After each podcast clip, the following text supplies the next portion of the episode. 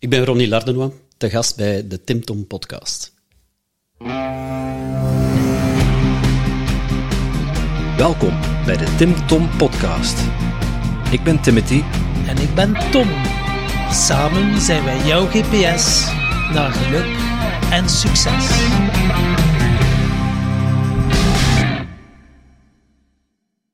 Dag lieve luisteraar. Ik kan me zomaar voorstellen dat je tijdens het luisteren van deze podcast plotseling zin krijgt om van alles op te schrijven. Wat zou jij nu werkelijk willen met al die inspiratie en al die inspirerende gasten? Maar dat is nogthans helemaal niet nodig. Oeh, dat is niet nodig. Hé, hey, kan ik dat niet allemaal niet onthouden? Ze? En eh, wie gaat dat opschrijven voor mij? De kaboutertjes misschien? Nee, maar dat hebben wij al voor jou gedaan. Surf naar www.timtompodcast.com en daar vind je een blog boordevol tips en wijze inzichten van onze gast. En als je er dan toch bent, download dan meteen ons gratis e-book vol boekentips, luistertips en nog meer inspiratie voor jouw persoonlijke groei. Dag lieve luisteraars en welkom bij alweer een nieuwe aflevering van de Tim Tom podcast. En uh, ja, wie dan we vandaag hebben, stond al uh, een tijdje op ons lijst. Hè? En uh, maar ja, door, ja, ik weet het eigenlijk niet, door wat was dat toch wel een beetje onder het stof geraakt. En ineens kwam hij weer tevoorschijn. Te, veel, te veel inspirerende gasten. Ja, ja, ja, en ook een van onze fans, onze luisteraars, Jan Fretier, die zei van, oh, jongen, ik ken een fantastische coach, de Dine moet ik in de podcast hebben. En hij liet die een aanval, maar ik zei, jongen, Jan, ik zei, ik kende die, maar ik zei, staat al op ons lijst. Maar Ja, we hadden hem, we hadden al een afspraak mee. ja, hè? we hadden hem uh, leren kennen uh, bij Karel van der Velde. Ja, een... het, was, het was Andy Nijs die, uh, die naar ons toe kwam na afloop van het event van Karel. om ja, positief te verbinden, een beetje te netwerken. En die had een hele mooie man meegenomen. Ja. Een mooie ziel, waar we een heel fijn gesprek mee gehad hebben. En ja, we waren het er alle twee redelijk snel over eens. Die, die zouden we wel graag een keer in de podcast hebben. Ja, en nu zitten we hier, zie. Voilà. Goedemorgen. Welkom in de podcast. Dank u wel. Welkom op de boerderij. Was dat een tegenvaller, man? Klopt, ja. Ik, uh, ik, herinner me vaag het verhaal van toen uh, op het einde van het, uh, bij Karel van de Velde. Hetgeen wat bleef hangen was van Tim en de, uh, de boerderij in Wachtbeek, waar alles begonnen was, dacht ik. Ja, het is overslag, maar uh, ja. waar de boerderij staat. Of overslag, ja. ja. Dus uh, mijn wagen hier een beetje verder geparkeerd. Ik zeg, en nu ga ik op zoek naar die boerderij. Kom ik in nieuwe wijk terecht en tot mijn verbazing was het een moderne boerderij. Ja. Dus, maar mensen zo goed. Ja, het is, uh, zeiden dat, uh, een varken loopt er hier wel rond. maar voor de rest hebben wij hier geen, uh, geen beest, nee. Maar ik ben opgegroeid op een boerderij en dat is waarschijnlijk blijven hangen. Ja, ja. En daar is ook onze eerste podcast opgenomen. Dus Zeker, ja. Dat was ook blijven hangen, ja. ja. Dus ja, maar ja, we gaan het hier niet hebben over de boerderij. Hè. we zullen een keer beginnen met de vraag van de vorige gast.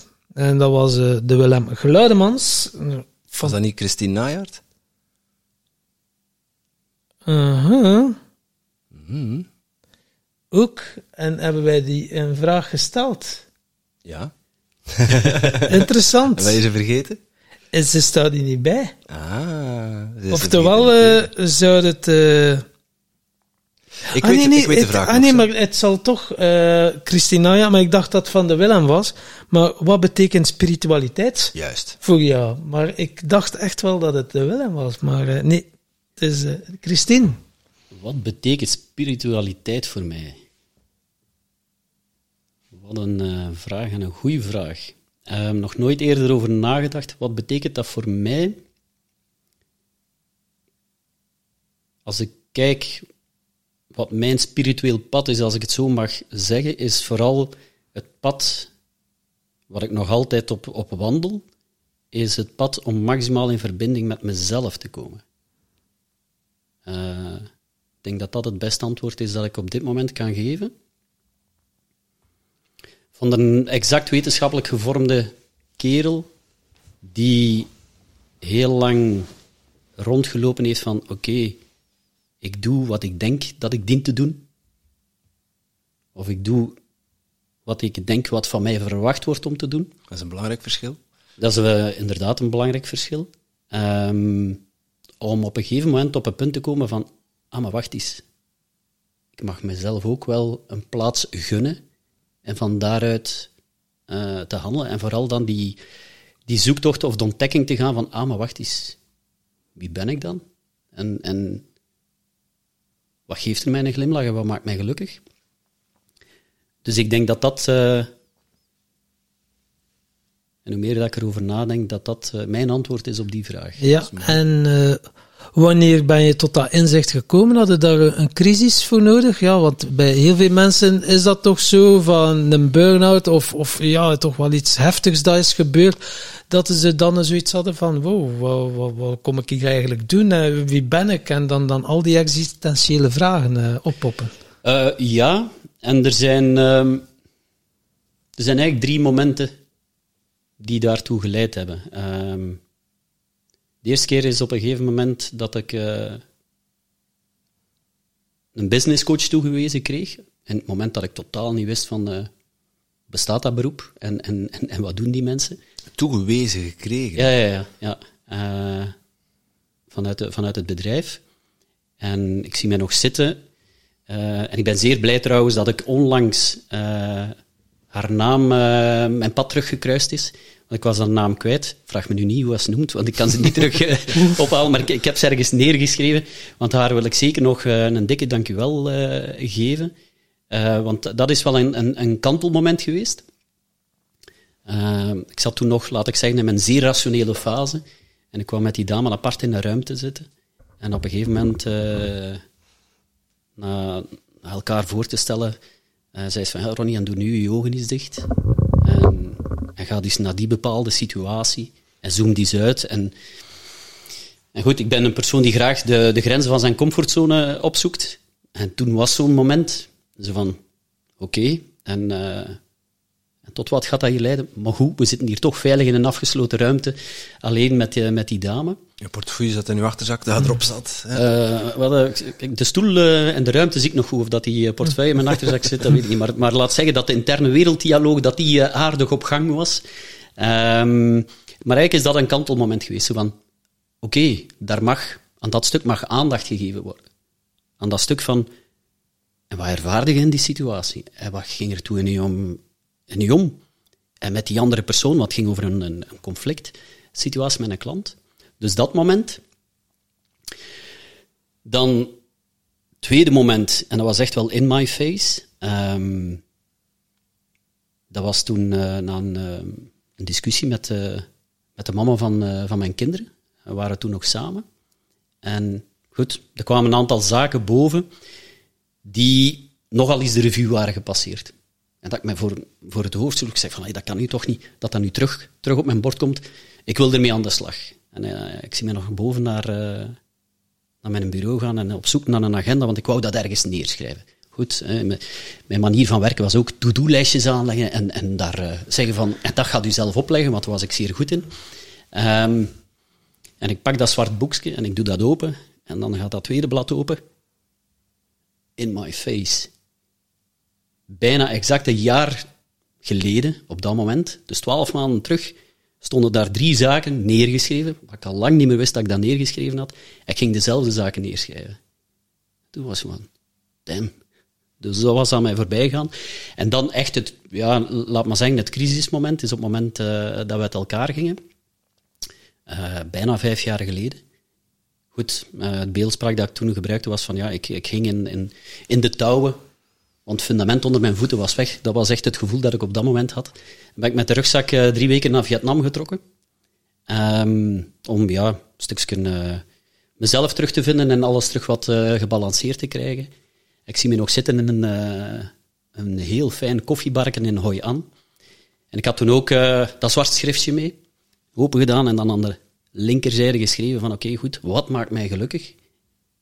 En aan de andere kant, uh, oké, okay, wat staat er op mijn bucketlist? En dat was een best vrij confronterend moment, want ik kon geen antwoord bedenken. En dat was van, damn. En goed, dan gaat er uh, aardig wat rond. Um, maar laat zeggen dat die drie momenten, waarvan de eerste twee een stuk inleiding tot is geweest, en in, die tussenperiode tussen die, uh, het contact met die businesscoach en, en het moment in Hoi ja, me wel boeken gaan, gaan aanschaffen. eh, gaan, ja, verdiepen ga ik het niet noemen, maar toch wel uh, mezelf introduceren in alles wat we uh, te maken had met neuroscience en positieve psychologie. Maar het is eigenlijk die opbouwen tot dat moment, dat dat eigenlijk allemaal wel uh, de zoektocht ingeleid heeft, versneld heeft. En, en een zoektocht die nog altijd bezig is. Ik ben zo wel benieuwd, dus als je die vraag stelt, maar ik herken het maar al te goed. Wat maakt mij gelukkig? En er komt niks. Ja. Neem ons een keer mee en hoe dat je er bent uitgeraakt, dat ben ik... God, de vraag is, ben ik er al uitgeraakt? Ben je er al uitgeraakt? Nee? Uh, ja. En ik denk dat dat een... Wij als mens evolueren continu, dus ik denk dat dat ook uh, een definitie is of, uh, die continu verandert, of de antwoorden die je daarop geeft ook wel continu veranderen. hoe ben ik daaruit geraakt? Um, of hoe ben ik daarmee aan de slag gegaan? Ja, of dat inzicht van, ja. wow, want ik kan mij zo herinneren, wat maakt mij gelukkig? En er komt niets. Het is alsof dat je bij mij was, alsof dat ik bevries. En je probeert met je mind dingen te bedenken, maar je voelt het totaal niet. En je bent helemaal afgescheiden van, van je lijf. Ja, en, en ik zeg het, het, het rationele karakter, ja. we hadden er straks ook over, was heel sterk aanwezig. Mijn eerste reactie, wat echt eerst gebeurde, was gigantisch in oordeel gaan. In afwijzing naar mezelf. Van, allee, ik weet niet wat ik zei, maar het zou wellicht iets in de sfeer kunnen zijn. Maar jij sukkelaar, je bent nu 40 plus en je weet verdorie nog niet wat, wat je gelukkig maakt. Ja, je zit er dan in Thailand. Ja. Ja. Hoe, zielig, hoe zielig is dat niet? En echt, echt die best motiverende gesprekken met mezelf hebben. Dus dat was de eerste fase. Um, en gaanderweg is daar een bepaalde mildheid uh, gekomen om te, zeggen, te gaan accepteren van wat er is. Um, en dat is nog altijd mijn pad. En krijg daar regelmatig te horen van Ronnie, je moet best wel wat milder zijn tot jezelf. Maar laat zeggen dat daar eerst de weerstandfase en dan een stuk acceptatie waar wat mildheid bij kwam kijken van oké, goed, dat is het nu. Zo is het geweest. En ook daar de gelukkige momenten in, in te vinden. Um, want wat was de weerstand? Ja, ik kon daar geen antwoord op formuleren. En ik zag vooral dat ik andermans leven leidde. Althans, dat was de invulling. Uh, ik ben iemand die graag de grenzen van zijn comfortzone uh, opzoekt. Maar opzoekt is, is op het moment dat de opportuniteit passeert om de grens van mijn comfortzone op te zoeken en daar buiten te gaan, dan zeg ik daar bijna impulsief gewijs ja op. En dat was wat ik, de film die toen voor mijn ogen passeerde, was van, ah ja, maar ik heb uh, een marathon gelopen. Ah ja, maar ja, dat was op initiatief van een andere. Ah ja, en, uh, en zo kwamen er nog een aantal zaken boven. En, en dan, het oordeel was dan van, maar heb je dan geen eigen mening? En, en heb je dan zo geen eigen plannen? En, en, vooral dat verhaal. Um, en om daar dan ja, de acceptatie te komen of te zeggen van oké, goed, dat was nu. En daar het geluk gaan inzoeken. En herkennen vooral. Um, want laat, laat duidelijk zijn, ik heb geen ongelukkige jeugd gehad. en die jaren ervoor best wel uh, intens en, gelukkige momenten gehad. Maar de eerste fase was dat ik dat niet kon toelaten, want dat was zogezegd mijn geluk niet. Ik heb bijgedragen aan iemand anders zijn geluk. Want in die fase zat ik ook in, in stramien van ja, ik doe vooral wat een ander, wat we er net zeiden, en people-pleasend gedrag en, en, voor een ander. Maar op dat moment bracht mij dat ook iets op. Hè. Ja, ja. Ja, dus op, op dat moment was dat voor jou jouw, Comfort, jouw, jouw werkelijkheid. Tuurlijk. Ja. En ja, je stond er ook niet bij stil waarschijnlijk dat je uh, de dingen die je deed, dat je dat doet voor de verwachtingen van anderen in te vullen. Nee, en, en en het heeft een tijd nodig gehad om te herkennen van, ja, je bent daarin gegaan omdat dat je ook iets opbracht. En wat was dat dan? Ah ja, die grens van die comfortzone uh, uitbreiden. En, dat, en van waar komt dat? Um, ik heb nogal een, een mening, uh, misschien nog wel een licht oordeel, hoe dat ik uh, mijn, mijn, jeugdjaren doorgekomen ben. En ik zat heel, in een heel veilige omgeving, laat zeggen, ik zat veilig onder moeders vleugels. En tot mijn 18 stelde ik mij niet te veel vragen. Ah ja, want ik was vooral bezig met te doen hetgeen wat ik dacht wat van mij verwacht was en dat ik diende School, te doen. carrière, ja. ja. En dan plots gaat het op kot en dan komen ze van, van onder die vleugels. En dat eerste jaar is wat wankel. En dan nadien ben ik vooral zaken gaan doen die best wel buiten mijn comfortzone, maar ook buiten de comfortzone van, van het uh, warme nest waar ik in groot geworden ben. Um, dus dat verhaal hangt aan elkaar en vandaar kwam dat. Dus als je ingaat op zaken die buiten je comfortzone liggen, die aangebracht worden door een ander, wel ja, de ander heeft je gewoon geholpen om te, om te groeien in die stretchzone. Maar dat was dus wel de eerste fase die ik door moest gaan om langzaamaan antwoorden voor mezelf op die vraag te geven. Eerst van, oké, welke gelukkige momenten heb ik gehad? En wat was dat geluk dan? En wat vond ik daar fijn in? Om dan de slinger naar de andere kant te laten gaan en zeggen van, oké, en nu verwacht ik van mezelf dat elk nieuw gelukkig moment 100% vanuit mezelf dient te komen. Ja, klassieke slingerbeweging. Ah, ik stond links en nu wil ik volledig rechts. En het is die, die slingerbeweging wat, wat, wat kleiner maken. En, en dat is eigenlijk het pad dat nadien gestart is. Dat, Je, wilt er ook al direct zijn. Hè? Ja. Eh, eh, ja, dat is ook het hart van het beestje. ja. want dat is inderdaad wel eens het gevaar met die zelfhulpboeken. Hè. Je krijgt dan zo massa's vragen. En je kunt er dan niet direct op antwoorden. En je denkt dat een ander er wel direct kan op antwoorden. En dan maakt al de link. Ziet, ik ben niet goed genoeg. Hoor, ik weet het niet. En dan komt in zo'n angst. En dan ligt er met dat blad papier voor u. Allemaal mooie vragen. Maar er komt gewoon niks. Er komt gewoon niks. Ik heb ook zo met Mario Pilatschik, de Roadmap to Success and Happiness, als ik er nu op terugkijk. In het begin die vraag, en met mijn mind maar bedenken, en zo van, ah, als ik het zo voel, ah, dat is mooi. Maar je voelt het niet. En je probeert dat schrijven en zo van die algemene dingen en zo. Heel onduidelijk, heel vaag. Wat als ik er nu op terugkijk, dan denk ik, oh my god. Maar er kwam ook niets meer. Er zat zoveel mist in mijn hoofd. En je wil het dan zo goed doen dat je denkt, ah, als ik dat opschrijf, oh, maar dan is het goed. Dan is het, maar, maar er kwam zelfs niks. Een man. En dan lig je echt wakker en dan denkt je, zie, het is niet voor mij, het is niet voor mij. En begint je aan alles te twijfelen in je leven. En je zei het daar, hè, je, je zoekt antwoorden vanuit de mind. Hè, want ja, dat is, dat is je overlevingsstrategie geweest. Dat is hoe dat je het altijd gedaan hebt. Van hier zit het antwoord. En, en dat voelen, hè, dat is, dat is, dat is zo'n belangrijk gegeven. Eh, een van de mantra's, of mantra of leuzen, eh, die ik mezelf heel vaak doe herinneren, en ook eh, de mensen in mijn omgeving, is van luister naar het gefluister van uw lichaam, omdat het niet roepen moet. Ehm, En dat is ook de uitnodiging om, om echt te gaan voelen, want Tim, dat, dat je het er net ook zei, eh, in het vorige gesprek, in C dragen we eigenlijk de antwoorden in zich. We hoeven op zich niet zoveel eh, fantastische en, en buitenaardse zaken te doen. Gewoon jezelf zijn is, is al vaak de helft van de oplossing en misschien wel in veel situaties veel meer. Ja. Ik zeg alle, alle interessante dingen altijd in de voorbespreking.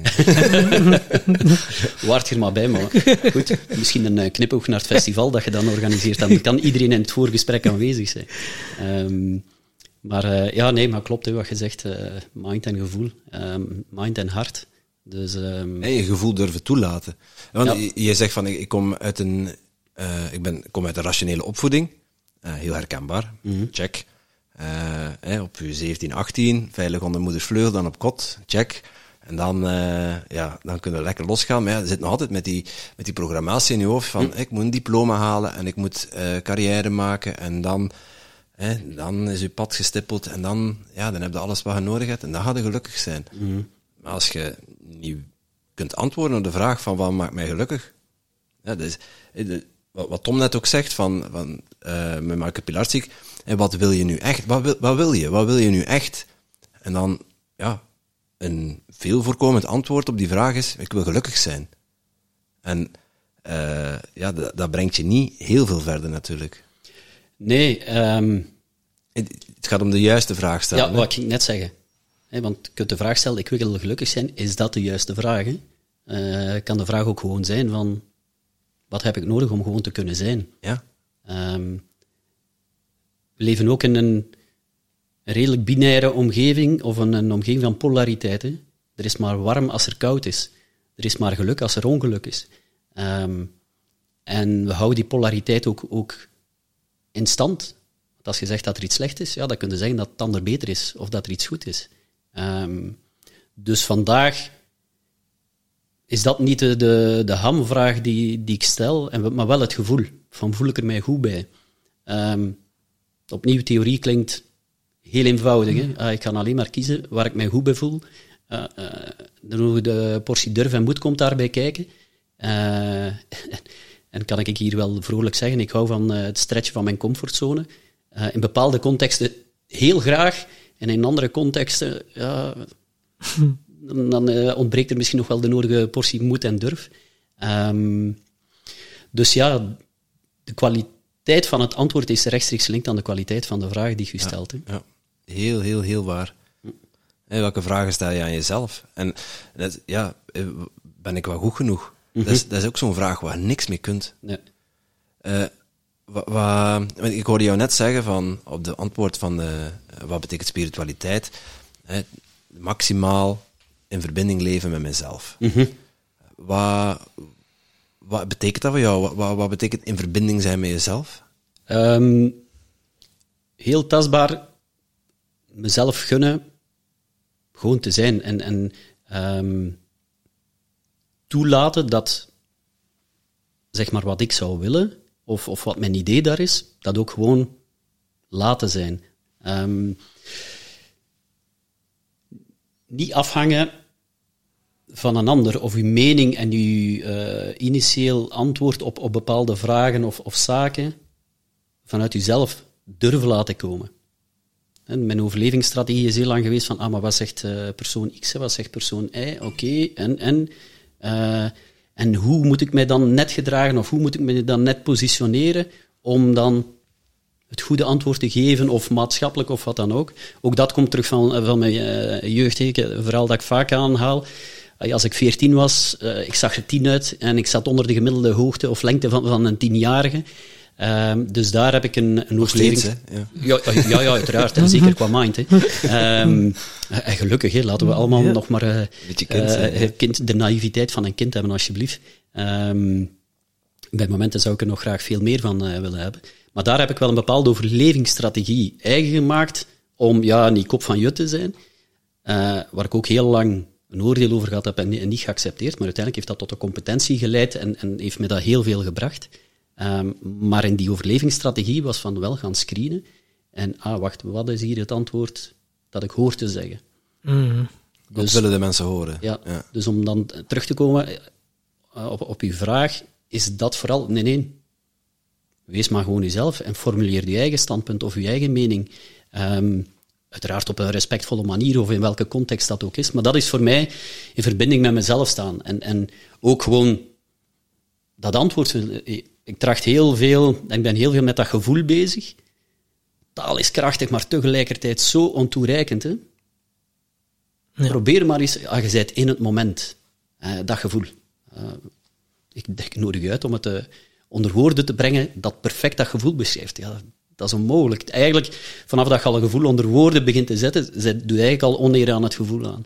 Ja, en dan is het wel oké, je kunt er dan wel woorden aan geven, maar de betekenis van die woorden kan voor iemand anders, ja, als jij zegt, ja, een rustig gevoel, ja, iemand anders gaat er een andere ervaring bij hebben, bij rust of zo. En dat is dan ook weer zo. En dan denkt je dat je dezelfde taal spreekt, maar je voelt allebei to- totaal iets anders op een manier. En dat is dan ook weer dat komt er zoiets. zo vaak tegen. Hè. Ik kom het tegen met mijn kinderen, maar ook, ook in, de, in, in trajecten of, of gewoon in het dagelijks leven überhaupt. Veel miscommunicatie is daarop gebaseerd. Hè. Ja. Dat is daarop gebaseerd. En, en eh, een beeldspraak dat onlangs me iemand gaf, eh, dat daar perfect mee resoneert, is... Jij spreekt Vlaams en ik spreek Chinees. En toevallig klinkt dat woord hetzelfde of ziet het woord hetzelfde uit. De betekenis is totaal anders. Hè. Ja, want als iemand in het Russisch of in het Chinees zegt, hé, hey, vuile klootzak, Ja. hè, dan zei jij, je gaat misschien nog een keer smilen en zo van, hm, dank u. En ja, als het dan uw taal is en je verstaat, Ja. gaat er een heel ander intern proces. eh, Maar tegelijkertijd geeft u ook aan, en dan komen we terug aan emotie, welke betekenis van woorden geven. Vuile klootzaak in het Russisch, maar je, je kunt geen Russisch, maar je gaat er niet geaffronteerd. Nee. En plots wordt dat gezegd in de taal die je begrijpt, Ja, en betekenis is, die je eraan geeft is totaal anders, en je emotie is ook al totaal anders. ja. Dus ook dat is de kracht van taal, hè? Eh, of in ieder geval wat taal teweeg brengt. Ehm, ja, dat vind ik een ongelooflijke, ongelooflijke boeiende. Maar vooral ook ja, de communicatie die we met onszelf hebben. Want in C, alles is communicatie. Hè? Alles is communicatie. Ook de waarheid, de wereld waarin we leven en, en de wereld die we in, in ons hoofd hebben. Wij hebben alle drie een andere kijk op de wereld. Maar die hebben we ook maar samengesteld op basis van het gesprek dat we met onszelf hebben. Hè? Ja, en de ervaringen die we hebben gehad. Tuurlijk, en dan tuurlijk. kijken we allemaal door een andere bril en zien we ook andere dingen.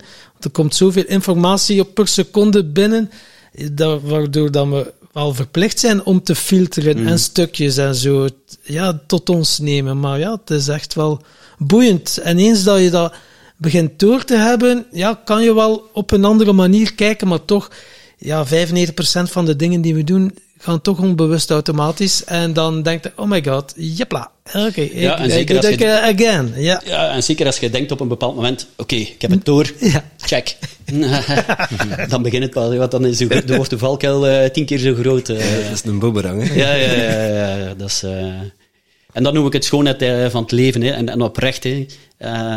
Hoe moeilijk en hoe lastig eh, dat het allemaal is, en de durf en moed dat daarvoor nodig is. Maar daar liggen wel de, de, de, de cadeautjes, hè. Eh, ja, als, je dat, als je dat, die tocht aangaat, ik vind dat... Hoe moeilijk en hoe lastig het allemaal al geweest is, het geeft gewoon gigantisch veel kleur aan je leven. En, en, en althans, door de bril dat ik er naar kijk, eh, ja, maakt dat mij een gelukkige mens. dat, die, dat ik die uitdagingen niet per se allemaal uit de weg ga. Het is inderdaad heel belangrijk om eh, radicaal eerlijk te zijn naar jezelf en naar anderen toe. Mm. En vooral trouw te blijven aan jezelf. En als je van daaruit gaat spreken, ja, komen er ook andere situaties op je pad. Omdat je het pad aan bewandelen bent dat voor jou bestemd is. Ja. Maar eer dat je daar bent of tot dat inzicht komt, ja, dan heb je eerst wel wat shit op te ruimen en zijn er wel al door wat processen gegaan Mm. om radicaal eerlijk te kunnen zijn en zo het gevoel te hebben, tuurlijk, ik ben goed genoeg, tuurlijk, ik ben gelijkwaardig. Je kan het wel lezen en uit boeken al, ah ja, gelijkwaardig, ah ja, dat. Maar er is nog een groot verschil tussen het lezen en het ook toepassen en het ook effectief voelen dat je Ja, het waard ja. bent. dat je het waar bent. Hè. En dat waard zijn is dat gunnen. Maar het woordje gelijkwaardigheid dat je gebruikt, dat resoneert heel, heel erg voor, eh, voor mij. Dat is echt het woord van, oké, in welke situaties plaats je... Ik heb me heel lang ondergeschikt geplaatst, maar ook in andere contexten, net, eh, als we het over kinderen hebben, en ze triggeren nu, ja, dan, dan wil je die gelijkwaardigheid wel, wel eens opgeven. Eh, maar inderdaad, gelijkwaardigheid. En voor mij is ook misschien wel een stukje antwoord op de vraag dat je net stelde, Tim, is van, wat is dat dan die verbinding? En die verbinding, de gelijkwaardigheid behouden. Van, ah ja, maakt niet uit wat de, wat de context of omgeving is, en vooral die gelijkwaardigheid opzoeken. En wat heb ik daarvoor nodig om mezelf gelijkwaardig op te stellen of te geraken, of wat dan ook. Ja, dat is prachtig gezegd.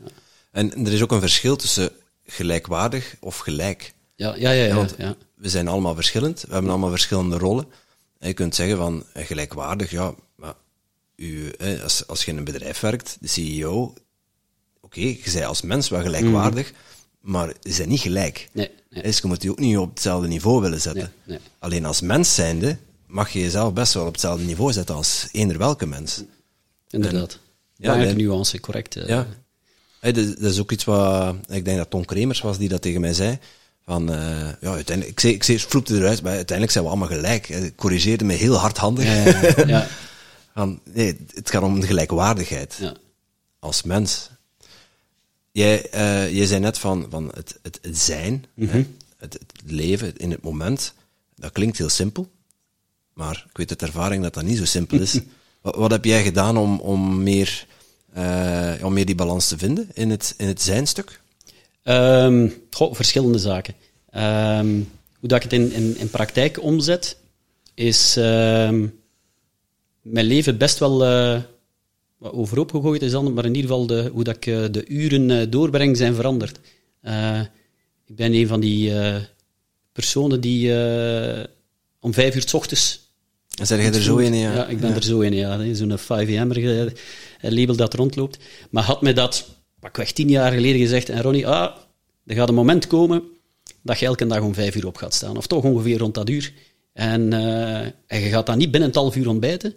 En, ah ja, en daarboven, je gaat dan ook nog eens eh, elke dag een koude douche pakken. En één keer in een week ga je daar in een ijsbad kruipen en zo. Dan zou ik gezegd hebben, volgens mij spreek je absoluut met de verkeerde kerel. Ehm, dus dat is hoe dat ik het gedaan heb. Wel opnieuw, dus straks zei ik, mannen van to-do-lijstje. Wel, en uit die boeken gaan halen van, oké, wacht eens. Hoe kan ik hier voor mezelf een, een methode vinden dat, dat, dat kan werken? Eh, en dan inderdaad een aantal zaken gaan kopiëren. Hè. Ah ja, het staat hier in een boek dat eh, dat, dat eh, meer geluk brengt of, of eh, meer verbinding met jezelf en zo verder. Niet bij nadenken en gewoon overnemen. Ehm, daar is de mildheid wel gekomen. In het begin was van, ja, dat is het. Dat is de waarheid. Dat moet ik doen. Want het staat geprint in een boek. Ja. En, en, en, en bij de ene, de auteur, ging ik al iets wat verder opzoeken dan de ander. Maar, dus, dus dat was de, de mindset. Ehm, en gaandeweg is dat wel iets geweest van, ah, maar wacht eens, dit, dit is een toolkit. En ik ga zien welke sleutel of welk iets dat, resoneert. Dus ben ik gekomen tot ehm, eh, een ochtendroutine. En met een aantal globale doelstellingen op een dag. En dan een avondroutine. Eh, en in het begin ben ik daar keihard slachtoffer van geweest. Van, ah ja, elke dag moet om vijf uur beginnen. En dan het eerste, het wat ik doe, moet dankbaarheden neerschrijven, neerschrijven zijn. En dan moet ik mijn koude douche. En heel veel moeten. En hoe voelde dat? Uh, op dat moment, ah, goed, hè, want ik was goed bezig, want ik deed 100% wat uitgeschreven was. Ja. Uh, uh, als je de Jan nog eens spreekt, we hebben zo onze accountability groep waar we één keer per week inbellen. En hij was er van in het begin bij. We hadden dan een scorecard en met vier inbellen. En er stond dan een percentage op van op het eind van de week. Hoe heb je het allemaal gedaan? En gedisciplineerde strever dat ik was, ja, ik ging 100%, nee, 99%, maar minder, nee, dan, dat was niet goed. Hè. Dus zo, zo is het begonnen. Um, je kunt dat voorspellen, hè. op een gegeven moment absoluut slachtoffer daarvan. Hè. Uh, en dat, dat wrong langs alle kanten, en dus op dat moment voelde dat absoluut niet meer fijn. En op een gegeven moment gaan stilstaan van, oké, wacht eens even. Wat is nu je doel? Wat wilde nu bereiken met dat ochtendroutine? Wat, wat, wat ik daar wel uit haalde was, ja, ochtendstond heeft goud in de mond, absoluut. Uh, vroeger, toen ik nog een tv had, ja, dan s'avonds ja, ging er uren. Ah ja, vanavond ga ik eens vroeg slapen om tien uur en plots is het dan één uur. En, en, dus die uren waren weinig functioneel en soms kan dat wel deugd doen, maar ging best wel wat tijd aan verloren. Dus die heb ik wel ingeruild voor het ochtends en die zijn me heel veel waard. Maar dan gaan stilstaan van oké, wat wil ik nu dat dat ochtendroutine voor mij doet? Wat is dan nu een ochtendroutine hebben? En daarbij stil is, ah, goed, dat is tijd voor mezelf, waar ik op een of andere manier werk aan mezelf, zonder dat ik vastbijtel wat dat dient te zijn, maar dat ik in ieder geval rond ergens tussen 8 en 9 klaar ben voor de dag wat hem brengt en dan mag gelijk welke uitdaging dat passeert, maakt niet uit wat eigenlijk met een dag is al geslaagd. Dat is een beetje de opzet van mijn ochtendroutine. En ja, soms heb ik ook al coachings, uh, trekt deze ochtend uh, van 5 tot 7 ja, er is weinig ochtendroutine aan de pas gekomen als eerste taak, want dan zat ik samen met een ondernemer. Um, en nadien heb ik dan een, stuk van mijn ding gedaan, maar wel opgewaakt van oké, okay, intunen bij mezelf. Hoe voel ik mij? Ben ik hier uh, mezelf aan het voorbijlopen en in een red race? Dus gedefinieerd van oké, dat stuk van een dag, wat dient mij dat op te brengen? Zelfs met mijn avondroutine. En dan doorheen de dag um, op zoek gegaan naar ja, kleine dingen die helpen om even noem het landen, even verbinding met jezelf, maar in ieder geval aanwezig te zijn in het moment.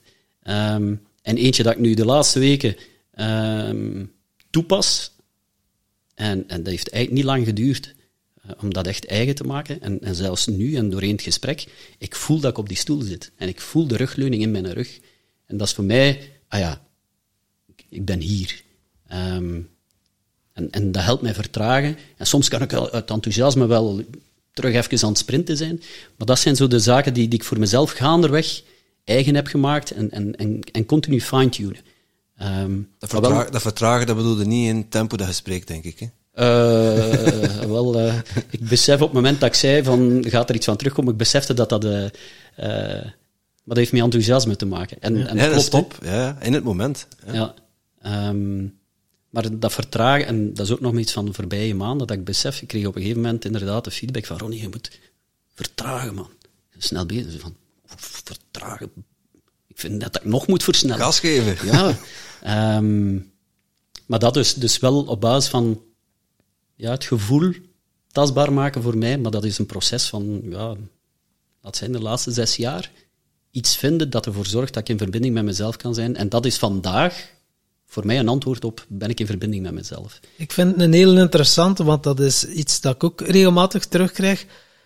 Vertragen, maar je hebt iets vertragen en enthousiasme. Mm -hmm. Als je iets aan het vertellen bent, kun je in het moment enthousiast zijn en dan praat, praat iets uit, maar dat is ook mijn eigenheid, dat is mijn design, wie dat ik ben. En ik breng dan wel die positieve vibes naar de anderen. Ja. Maar dat is ook waar dat ik mij goed in voel, als mm -hmm. een vis in het water. En dan zeggen ze, Nee, neem u een tijd, vertragen. Dan zeg ik, oké, okay, dat kan, zoals gezegd. Het is wel mooi dat je dat zei, terwijl dat het zei. Ja, voelt, uh, voelt u uh, zitten in de zetel, voelt uw rug in de zetel. En terwijl dat zei, ah ja, oké, okay, dat is interessant om in uw lijf te zijn. Maar dan kan je inderdaad wel in het moment poep, in flow zijn en dan praten wat sneller. En dat kan ook nog perfect in het moment. Want dan dacht ik van, oké, in NLP zeggen ze, oké, je hebt mensen die visueel zijn, die kinesthetisch zijn, en mensen die kinesthetisch zijn, praten van nature al wat rustiger. En als ik ben dan visueel, wij praten sneller. Ja, en om rapport te hebben, is dat niet altijd interessant als je zo bijvoorbeeld iemand hebt, eh in immobiliën, een makelaar, en dat is een visuele, en uw cliënt is een, een, een kinesthetisch, en dan ga je zo, oh, dat is al gezien, oh, en dat is misschien de max. Ja, dan heb je echt wel mismatch. Ja, en dat ja. is ook wel belangrijk om te voelen, ah, welke taal spreekt die ander, maar je moet ook wel je eigen taal blijven spreken. Absoluut. In heel dat proces, in dat heel ontwikkelingsproces, hoe blijft u zelf? Je dient u zelf niet... Ja, verloochenen klinkt misschien wat, wat, scherp, maar inderdaad, uw eigenheid daarin vinden. Eh, natuurlijk, mijn proces was eerst ontdekken, wat is mijn eigenheid? Ja. En er zat al eigenheid in mijn people-pleasend gedrag en doen vooral, want dat- je manifesteert sowieso wie dat je bent, onafhankelijk van in welke vorm. Ehm, dat snel praten, Ehm, klopt, dat mag blijven. Maar mijn valkuil is geweest dat ik so- soms zodanig enthousiast Ja. ben dat ik het verhaal zo snel aan het vertellen Ja. ben, maar dan misschien wel net bepaalde details vergeten te vermelden, waardoor een ander totaal niet kan volgen. Nee. En dat je daar zit en maar... De pauzes het laten, hè? Ja, de pauzes Ja, laten. Ik kan het goed volgen trouwens. hè. Ja, ja, de pauzes laten. Anders beginnen we opnieuw. Nee, nee, maar dat is... de, ja. Ja, die pauzes laten is voor mij ook wel nog eens zo een groeikans. Om zo, oh, als je iets zegt, om het bij mensen te laten landen. Ja, En dan ja. denk ik, oh, die zijn al mee. Ja, zo tak, tak, tak. En daar hou ik van. Maar dat is, ja, dat eh krijg Zeker bij ik... vragen stellen. Hè. Ja. De stilte na je vraag bepaalt ook een stuk de kwaliteit of het kunnen landen van je vraag. Eh, en in enthousiasme kan ik dat soms vijf vragen tegelijk stellen. En dan achteraf blijft het op je nummer, want er is maar één vraag beantwoord geweest. Ah ja, kies maar. ja, ja, ja, ja. Ja, Je zult dat in coaching ook wel herkennen. Als je, als je een vraag stelt, dat sommige mensen zo geprogrammeerd zijn om direct te willen antwoorden. Terwijl er heel veel kracht zit in het binnen laten komen van de vraag, het doorvoelen en van, vanuit, uw, vanuit de kern, vanuit uw hart te antwoorden. En dan komt een heel ander antwoord soms dan dat je ja, vooraf met je mind zou bedenken, of in een rap tempo. Absoluut. En zeker in, ehm, in beginfase ook. Hè, van een, we zijn allemaal, we kennen allemaal het reptiele brein en vooral eh, dat, dat, eh, dat wil ervoor zorgen dat we er toch maar goed uitzien. En we willen er goed uitzien. Ehm, dus zeker als je dan een, eh, en dat merk ik heel sterk in coaching, hè, zij die, wat doet je eigenlijk in coaching en, en ook in, in, in consulting, is, is net die grens van de comfortzone opzoeken bij momenten. En vooral de weerstand opzoeken, want het is daar waar meestal de groei zit. En mensen laten zien wat ze niet zien, maar wat ze niet zien, willen ze soms niet zien, en zo verder. En in die situaties komt dan heel vaak inderdaad dat snellere antwoord. Eh, zeker als het over iets concreet gaat, wat ze van zichzelf denken van, eigenlijk hoor ik dat te weten, maar ik weet het niet. En, en dan ook ja, verhalen gaan creëren. En daar ben ik zelf ook schuldig aan. Eh, als er wat een, een lastige vraag is en, en ik vind van mezelf dat ik er snel, concreet moet antwoorden, ja, laat ik dan maar een verhaal beginnen vertellen. Onbewust natuurlijk. Maar klopt. Eh, heel snel een antwoord geven in plaats van, ah, wacht eens even, heb ik de vraag goed begrepen? Snap ik wat de vraag is? En wat is dan het eerste antwoord dat opkomt? Ehm, dus eh, nee, Dus-. Maar ook voor mezelf. Hè. Zo, hey, en is dat dan enthousiasme of is het dan eh, geconfronteerd met mijn situatie van oei, ik, Ronnie, coach of consultant, wil, wil weten wat het antwoord is. En ik vind van mezelf, nee, ik, ik vind van mezelf dat ik het antwoord moet weten. Soms ook direct een antwoord formuleert. Ehm, ja, dus eh, Ja. dat werkt langs twee kanten. kan ook een strategie zijn, hè, om niet naar die diepere pijn te moeten gaan, direct het antwoord formuleren van met de mind bedacht, is zo'n programmaatje dat afgaat en zo'n vraag. Ah, Maar er zit nog iets dieper. Dat Ze komen aan deze deur kloppen, Ja, ah, en dat dan wil is ik ook- niet. En, Ja, en dan heb je een strategietje dat je al gans je leven succesvol toepast. Tot wanneer dat je dat door hebt. Ah, tja, in zo'n situatie. Oh, nee, dat diepe voelen. En, en dan is het het vasthebben het, eh, en het herkennen in eerste instantie. ja, en ook hè, dat je altijd al, ik hoor u zeggen, succesvol hebt toegepast.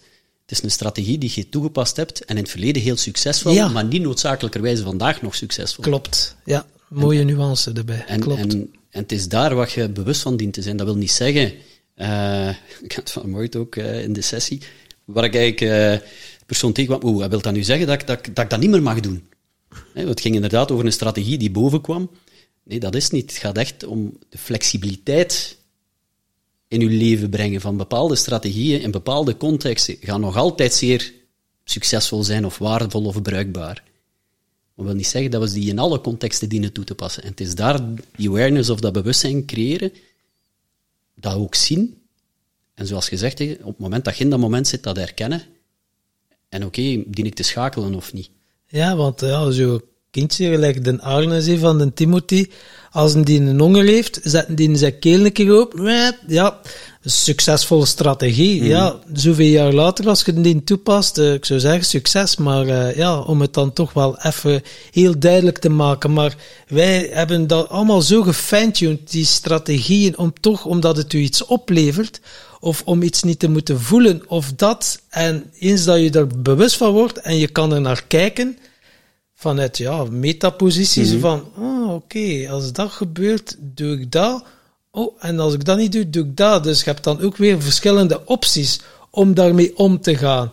Wat is nu de beste strategie dat ik kan doen? En dan wordt het interessant. Ja. Maar daar heb je ook meestal een coach voor nodig, of een begeleider die dit toch wel... Iemand die het doet zien. Doet zien, en, zo simpel en wie dat, dat dan is, maakt op zich niet veel uit. Uh, of maar uw blinde vlekken, uw schaduwvlekken, die gaan je meestal zelf niet ontdekken. Of toch niet het volledige. Um, en interessant wat je net zei, van een bepaalde strategie die je toepast, brengt u iets op. En als je die vraag stelt, en mezelf ook vragen die vraag, of wacht eens even, ja, en, en, waarom doe ik dat nu? Wat brengt mij dat nu op?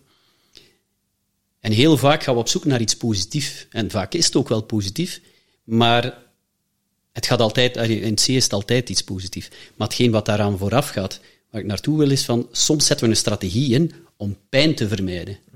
Om net die deur waaraan geklopt wordt op een kier te zetten, of überhaupt al uh, niet meer op het slot te zetten. Um, en daar ligt, en dat is vaak het moeilijkste, en dat zie ik ook in, in, in, uh, in de mensen die, die ik begeleid, te zien van, oké, welke pijn vermijd ik? Want daar wordt niet automatisch aan gedacht op de vraag, wat brengt het nu op door dat te doen? Want vaak wordt naar een resultaat, een tastbaar resultaat, uh, gezocht, maar niet per se van, ah, ik ben hier een pijn aan het vermijden. Of iets dat ik niet fijn vind. Een succesvolle strategie, een succes, ja. is vaak aan de andere kant van, van het spectrum. We willen altijd instant een oplossing hebben. Hè? Oep, dat. En uh, ja, direct komt je brein, tak, tak, tak, tak. En inderdaad, het gewoon de pijn toelaten, of een, een onprettig gevoel toelaten. Ja, wij zijn zodanig geprogrammeerd ja, dat, dat voelt niet fijn, maar ja, dat is zo gelabeld. Mm Van, ja, ook al van kleins af, hè, van, oh, gevoel je, oh, het is niet zo erg, het is niet zo erg. Dus dat is al van kleins af dat je dat met de paplepel wordt ingegeven.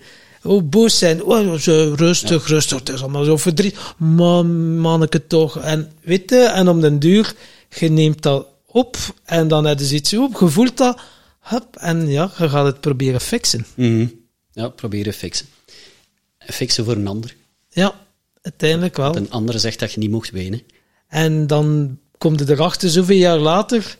En dan is het te ontleren en weten van, oké, het is veilig, het is oké om dat te voelen en om dat te uiten. Maar uh, ja, dat doet het niet van vandaag op morgen. Hoe heb jij dat uh, gedaan?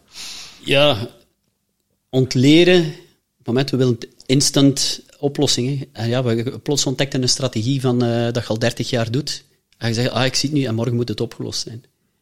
Um, ja, hoe ik dat zelf, uh, zelf uh, een coach, dat al tien jaar begeleid en, en, en elk facet, of elk hoofdstuk, uh, is nu een hoofdstuk passade van het leven, ga ik op zoek naar iemand die, die net daarin kan helpen, maar dus een coach die ervoor helpt om net die blinde vlekken boven te halen. Um, ik kom uit een fase waarbij in het begin van mijn begeleidingsproces was meer een soort um, ja, accountability coach. Ah, ik laat u dit zien. Oké, en wat gaan we hier nu mee doen? En welk commitment gaat aan? En tegen wanneer gaat we wat doen? Want dat was vooral mijn to-do-lijstje. En, en laat maar zeggen tegen wanneer dat ik het moet doen, en dan zal ik het doen voor u. Maar ik nu meer in de fase zit, en ik heb uh, ontdekt dat daar mijn stretch zit van oké, laat die accountability van een ander nu eens los En doe het vooral voor jezelf. Want nu meer de focus is van, oké, wat zijn technieken die kunnen helpen om zaken te ontleren? Maar waar je wel de verantwoordelijkheid zelf neemt. Waar ik de verantwoordelijkheid zelf neem. Omdat ik voel dat daar... Ja, ik ontdekte dat ik op een gegeven moment zaken voor een andere, eh, voor mijn coach aan het doen was, om er goed uit te willen zien. Ah ja, kijk, ik heb gezegd dat ik dat ging doen. En ik, ik heb het gedaan. Goed, hè? Krijg nu een schouderklop en Ja. een kus van de juf en een bank vooruit. Ehm, en, en het beeld, dat, eh, dat is zoals als je, je bent aan het trainen voor een triathlon. En, en, en je moet je een techniek... eh, Of, en er, er zit daar het stuk van zwemmen tussen. En je kunt twee coaches hebben. Hè. De zwemcoach die zegt van, ah ja, goed, eh, tegen volgende week, dinsdag moet 100 meter gezwommen hebben en dit en dit en dit. En op een week later kom je bij je coach terug en zegt van, ah, laat eens zien wat je allemaal gedaan hebt. Is niks verkeerd mee, maar dat is een accountability coach. En een andere coach is van, ah, oké, spring nu eens in het water en zwem die eens over. En die kijkt hoe dat je aan de overkant geraakt. En je komt uit bad en die kijkt niet naar uw tijd, of, maar zegt van, ah, wacht, uw handslag, ja, iets meer naar rechts of iets meer naar links, of doe dit met je benen of wat. En die fase. Dus dat is het stadium waar ik doorga, maar me vooral laten begeleiden. Dat is dan meer performance. Goh, ja, zelfs niet performance. Hè. Ehm, techniek kan... eh, een concreet voorbeeld is ehm, bewuster worden van, van de on- onderhandeling met mezelf. Ik was heel bewust van de interne communicatie, maar dat is ook zo'n... Op zich is dat een containerbegrip, want wat is eh, communicatie? Maar dan op een gegeven moment eh, meer gaan zien van, oké, waar in mijn communicatie ben ik in onderhandeling met mezelf? over ah, bijvoorbeeld mijn ochtendroutine. Ah ja, nee, ik ga toch snoezen. Oké, wat is de onderhandeling die eraan vo- vooraf gaat, waardoor dat ik snoes en dan waardoor dat er eh, geen ochtendroutine plaatsvindt. Oké, en wat voel, hoe voel ik mij daar nu bij? En oké, voel ik mij daar nu niet goed bij? Omdat het ego is dat zegt, ja, maar ja, performancegewijs zijn er niet goed bezig, of voel ik mij inderdaad niet goed. Dus Zit daar performance bij? Ja, maar niet altijd. Het is ook een techniek van... Bijvoorbeeld dat, dat zitten in, in, in de stoel, dat is daar ook een van. van. Wat is een techniek dat je kunt toepassen van oké, waart je in je moment? En met, met de vorige coaches eh, die, eh, en begeleiding die ik had, was dat niet van... Ja, Resultaten. ja, meer, meer eh, van oké, wat, wanneer, de opdracht tegen. Dus daar zat misschien meer. En is dat dan performance? Wil niet zeggen dat dat leidt niet per se tot betere resultaten. Hè, Het afvinken van lijstjes, je hebt, je hebt ook nog een verschil tussen bezig zijn, denken goed bezig te zijn en werkelijk goed bezig zijn. Hè, oppervlakkige acties en, en, en kernacties. Ehm, dus daar zit nog een verschil tussen. Ja, het was Wouter Torres die dat tegen ons zei. Dat is altijd blijven hangen. Dat is al, dat is al echt al een paar jaar geleden. Je, je kunt de dingen wel goed doen, maar doe je wel de goede dingen. Ja, ja, ja, absoluut. Dat is een heel belangrijk verschil. En dat is, als ik het zei, slachtoffer van, van eh, mijn, mijn ochtendroutine. Wel ja, ik was goed bezig. Ah ja, want ik had op het eind van de week eh 99% eh, van al eh, wat ik mij voorgenomen had. 99% fun. Oh ja, dat, dat was dan maar de vraag. Bij, bij veel momenten wel, hè, laat dat duidelijk zijn. Maar somewhere down the road was de fun factor toch net iets, iets, iets minder. Want ja, ik moest het doen, want het zou mij... En die Toch, wortel ergens in de verte. Ja. En dus absoluut ook niet in het nu. Hè. Dus ehm, nee, nee, fun En ontbrak wel, ja. Er zit een hele mooie boodschap in wat je vertelt. Eh, dat is wat ik eruit filter in ieder geval. Eh, van, ja, je hebt verschillende type mensen, te- te- verschillende type coaches. Dat, de ene coach is de andere niet. En niet iedereen past bij, bij iedereen. Nee, klopt. Eh, Dus jij kunt niet iedereen coachen, want je hebt een bepaalde aanpak, een bepaalde mindset, een bepaalde filosofie die je, die je meegeeft. Maar dat hoeft helemaal niet te resoneren met jouw coachie. Nee, klopt. Dus voor mensen die denken van, ja, ik ga ook eens op zoek naar een coach, ja. Kies niet de eerste de beste, maar voel, voel vooral goed van, past die persoon bij mij? Heb, je, heb, heb ik daar een klik mee? En ja, dan ga je veel sneller de resultaten halen die je, die je nastreeft dan... Ja, st- stel dat je niet goed gaat op, op tijden zwemmen bijvoorbeeld, als we het nu hebben over zwemmen, het gaat ook over... Ja, ik, ik heb een burn-out gehad, ik heb eh, daar ook eh, coaching in gehad. Eh, en in onze podcast hebben we ook heel veel coaches gesproken. Ja, je voelt dat direct van wie wel of niet past. Ik heb ervoor gekozen om eh, mij te laten coachen door Anne, Anne de Brukker. Ja, een vrouw met ballen die mij confronteert en die mij zegt waar het op staat. Ja. Zonder de doekjes om te winden. Ja, als ik dan een coach had gekozen die, ehm, die mij in de watten had gelegd, ja, dat had voor mij echt niet gemarcheerd. Daar had ik me wel goed bij gevoeld op dat moment, maar dat had niet gemarcheerd. Dus ik- ja, wel belangrijk om, om dat voor de luisteraar die dat nu hoort en die dan denkt van, ja, Absoluut. voelen, voelen. En, en, want het geldt daar twee zaken aan. hè. Je begint met goed voelen, er dient een klik te zijn. Absoluut. Ehm, waarom dient die er voor, voor mij te zijn? Het gaat over vertrouwen en veiligheid. ja. Er moet een vorm van vertrouwen en veiligheid zijn. Van, ik heb vertrouwen in die persoon. Of eh, de veiligheid is zodanig dat ik er vertrouwen heb in hetgeen wat er gaat gebeuren. Ehm, dus dat dient absoluut aanwezig te zijn. En dat wordt gevoed door inderdaad het, het goed gevoel, de klik, eh, wat het ook mag zijn. Tweede wat daar belangrijk is van voor uzelf, waar ben je effectief naar op zoek? Waar wil je gecoacht worden? Waar loop je tegenaan? En ook dat, in, de eerste kennismaking met de persoon waar je naar op zoek bent, of met, de coach dat je op dat moment aan het spreken bent, zorg dat je dat scherp hebt ook. En, en daar is de coach mede voor verantwoordelijk om, om dat ook te achterhalen van oké, en waar wilt je dat er specifiek op gewerkt wordt? Of wat wilt je bereiken? Want zolang dat dan niet helder is, ja, dan, dan gaat ook niet, dat gaat een stuk op je honger blijven, maar langs twee kanten. Hè? Ja, Zowel de coach als de coachie. Hè? het is helder. eh, ja, het moet helder zijn. Wanneer is dit coachingstraject geslaagd? Eh, Oké, je zit bij pijn en je angsten en je hebt verlangen en behoeften. Je gaat en begeleiden van A naar B, maar het moet wel helder zijn. Waar Ja. sta je nu en waar wil je precies naartoe? En hoe ziet dat eruit? En als dat helder is, ja, dan kan je samen dat traject doen. En daarvoor moet er inderdaad een wederzijdse klik zijn en gewoon 100% vertrouwen zijn. Ja. Terwijl dat vroeger zoiets dacht, oké, uurtje, factuurtje. Ja, oké, iedereen eh, wil ik eh, coachen. Nu heb ik zo vrij snel, nee, ik voel het niet. Weet je, dan zeg ik ook, er zijn genoeg therapeuten, coaches, misschien bij de din of de din. Maar ik voel het niet. En dat is dan zonde voor mijn tijd, voor zijn tijd of haar tijd. En ook voor hun geld. En dan heb ik zoiets van, wees er dan ook heel eerlijk in. En dat zijn ook allemaal mooie mensen en iedereen gelijkwaardig. Maar ja, zelf mogen dat ook uitspreken, die eerlijkheid. En Eh, mogen, moeten, moeten. En dat 100% vertrouwen, ik Ja. denk dat dat idealistisch is, maar wel, Ja. wel zegt van oké, het vertrouwen is aanwezig en ik vertrouwen in het niet weten. Ja. Maar dat wel zegt van oké, meestal wat, ik- wat ik aan mensen meegeef is van, denk je dat op een gegeven moment, somewhere down the road in het traject, je maximaal kwetsbaar kunt opstellen? Heb je dat gevoel, heb je die overtuiging dat dat zou kunnen? ja, En dat daar het antwoord relatief grote ja is, dan kun je zeggen van oké, qua vertrouwen en veiligheid ligt hier iets op tafel. Er, is, er is iets om van te vertrekken. En dan inderdaad dat helder krijgen. En, en je haalt het heel terecht aan, hè, Tom. Waar sta ik vandaag? Dat is zo belangrijk. En uiteraard waar dat je naartoe wilt. Eh, het beeld dat ik daar vaak gebruik, kun je een piloot in een vliegtuig steken en die zegt van ja, ik ga naar New York vliegen. Maar als hij niet weet op welke luchthaven dat hem staat, ja, veel geluk, hè. Hoeveel kerosine gaat dat meenemen? Wat is het vluchtplan en, en toestand? Dus dat, dat is zo, zo Veel belangrijk. succes vooral. Ja, ja, veel succes. Dus die, de- de- het punt van waar dat je eh, vertrekt, dat is, dat is het krachtige. En, en het andere is je GPS dat je instelt. En ook waar je naartoe gaat. Ja, ik werk graag met beelden, dus je hebt eh, Ja. ondertussen misschien wel door dat visueel Ja. eh, wel aanwezig is. Is van, je kunt vertrekken en zeggen van, ah ja, ik ga naar Italië. Want ik leef in de absolute overtuiging dat daar de beste kok gaat zijn die met de beste spaghetti saus ter wereld gaat leren maken. Dus dat is uw GPS dat je instelt.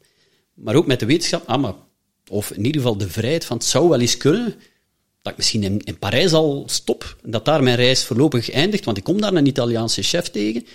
En verdorie, die spaghetti saus, na een halve dag had ik het al onder de knie, maar er komt toch een, een volledig ander arsenaal vrij. En dat vind ik ook een belangrijke nuance om mee te geven, dat je, dat je inderdaad connectie maakt waar dat je naartoe wilt, maar en de ook... hoe volledig Ja, loslaat. Ja, aan de andere kant hadden we ook Tommaso Bordoni in onze podcast, een kleermaker. Eh, die had opeens de epiphanie van, ik word kleermaker. Hij zei, waar maken ze kleren? China. Vliegtuig gestapt naar China, en dan komt daartoe op de luchthaven. Ja, eigenlijk ken ik hier helemaal niemand. Dus die is eh, met de staart tussen zijn benen terug naar huis gemoeten. Eerst zijn huiswerk opnieuw maken. Maar dat is, van, dat is uw punt A, hè, van waar, Ja, waar staat hij vandaag. waar- vanaf waar vertrekt hij. Ja. Hij heeft letterlijk het vliegtuig genomen naar zijn punt B Ja, en ja. daar Ja. gerealiseerd van, ah, ik weet eigenlijk niet van waar ik kom. Ja, precies. Ja. Ja, dus, dus eh, Ja, voor wat- mij voldoet dat dan... eh, Voor mij zijn er ook gewoon drie essentiële vragen. En dat is, waar sta je nu?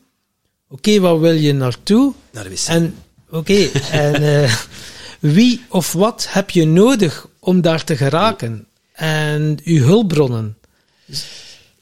En dat, zijn, dat klinken zeer eenvoudige vragen. Hè. Het klinkt zeer eenvoudige vragen. Maar de essentie is, dat is het. hè. Het zijn die drie vragen. Hè. Eh, maar waar staat er vandaag? Het woord eerlijkheid is al gevallen.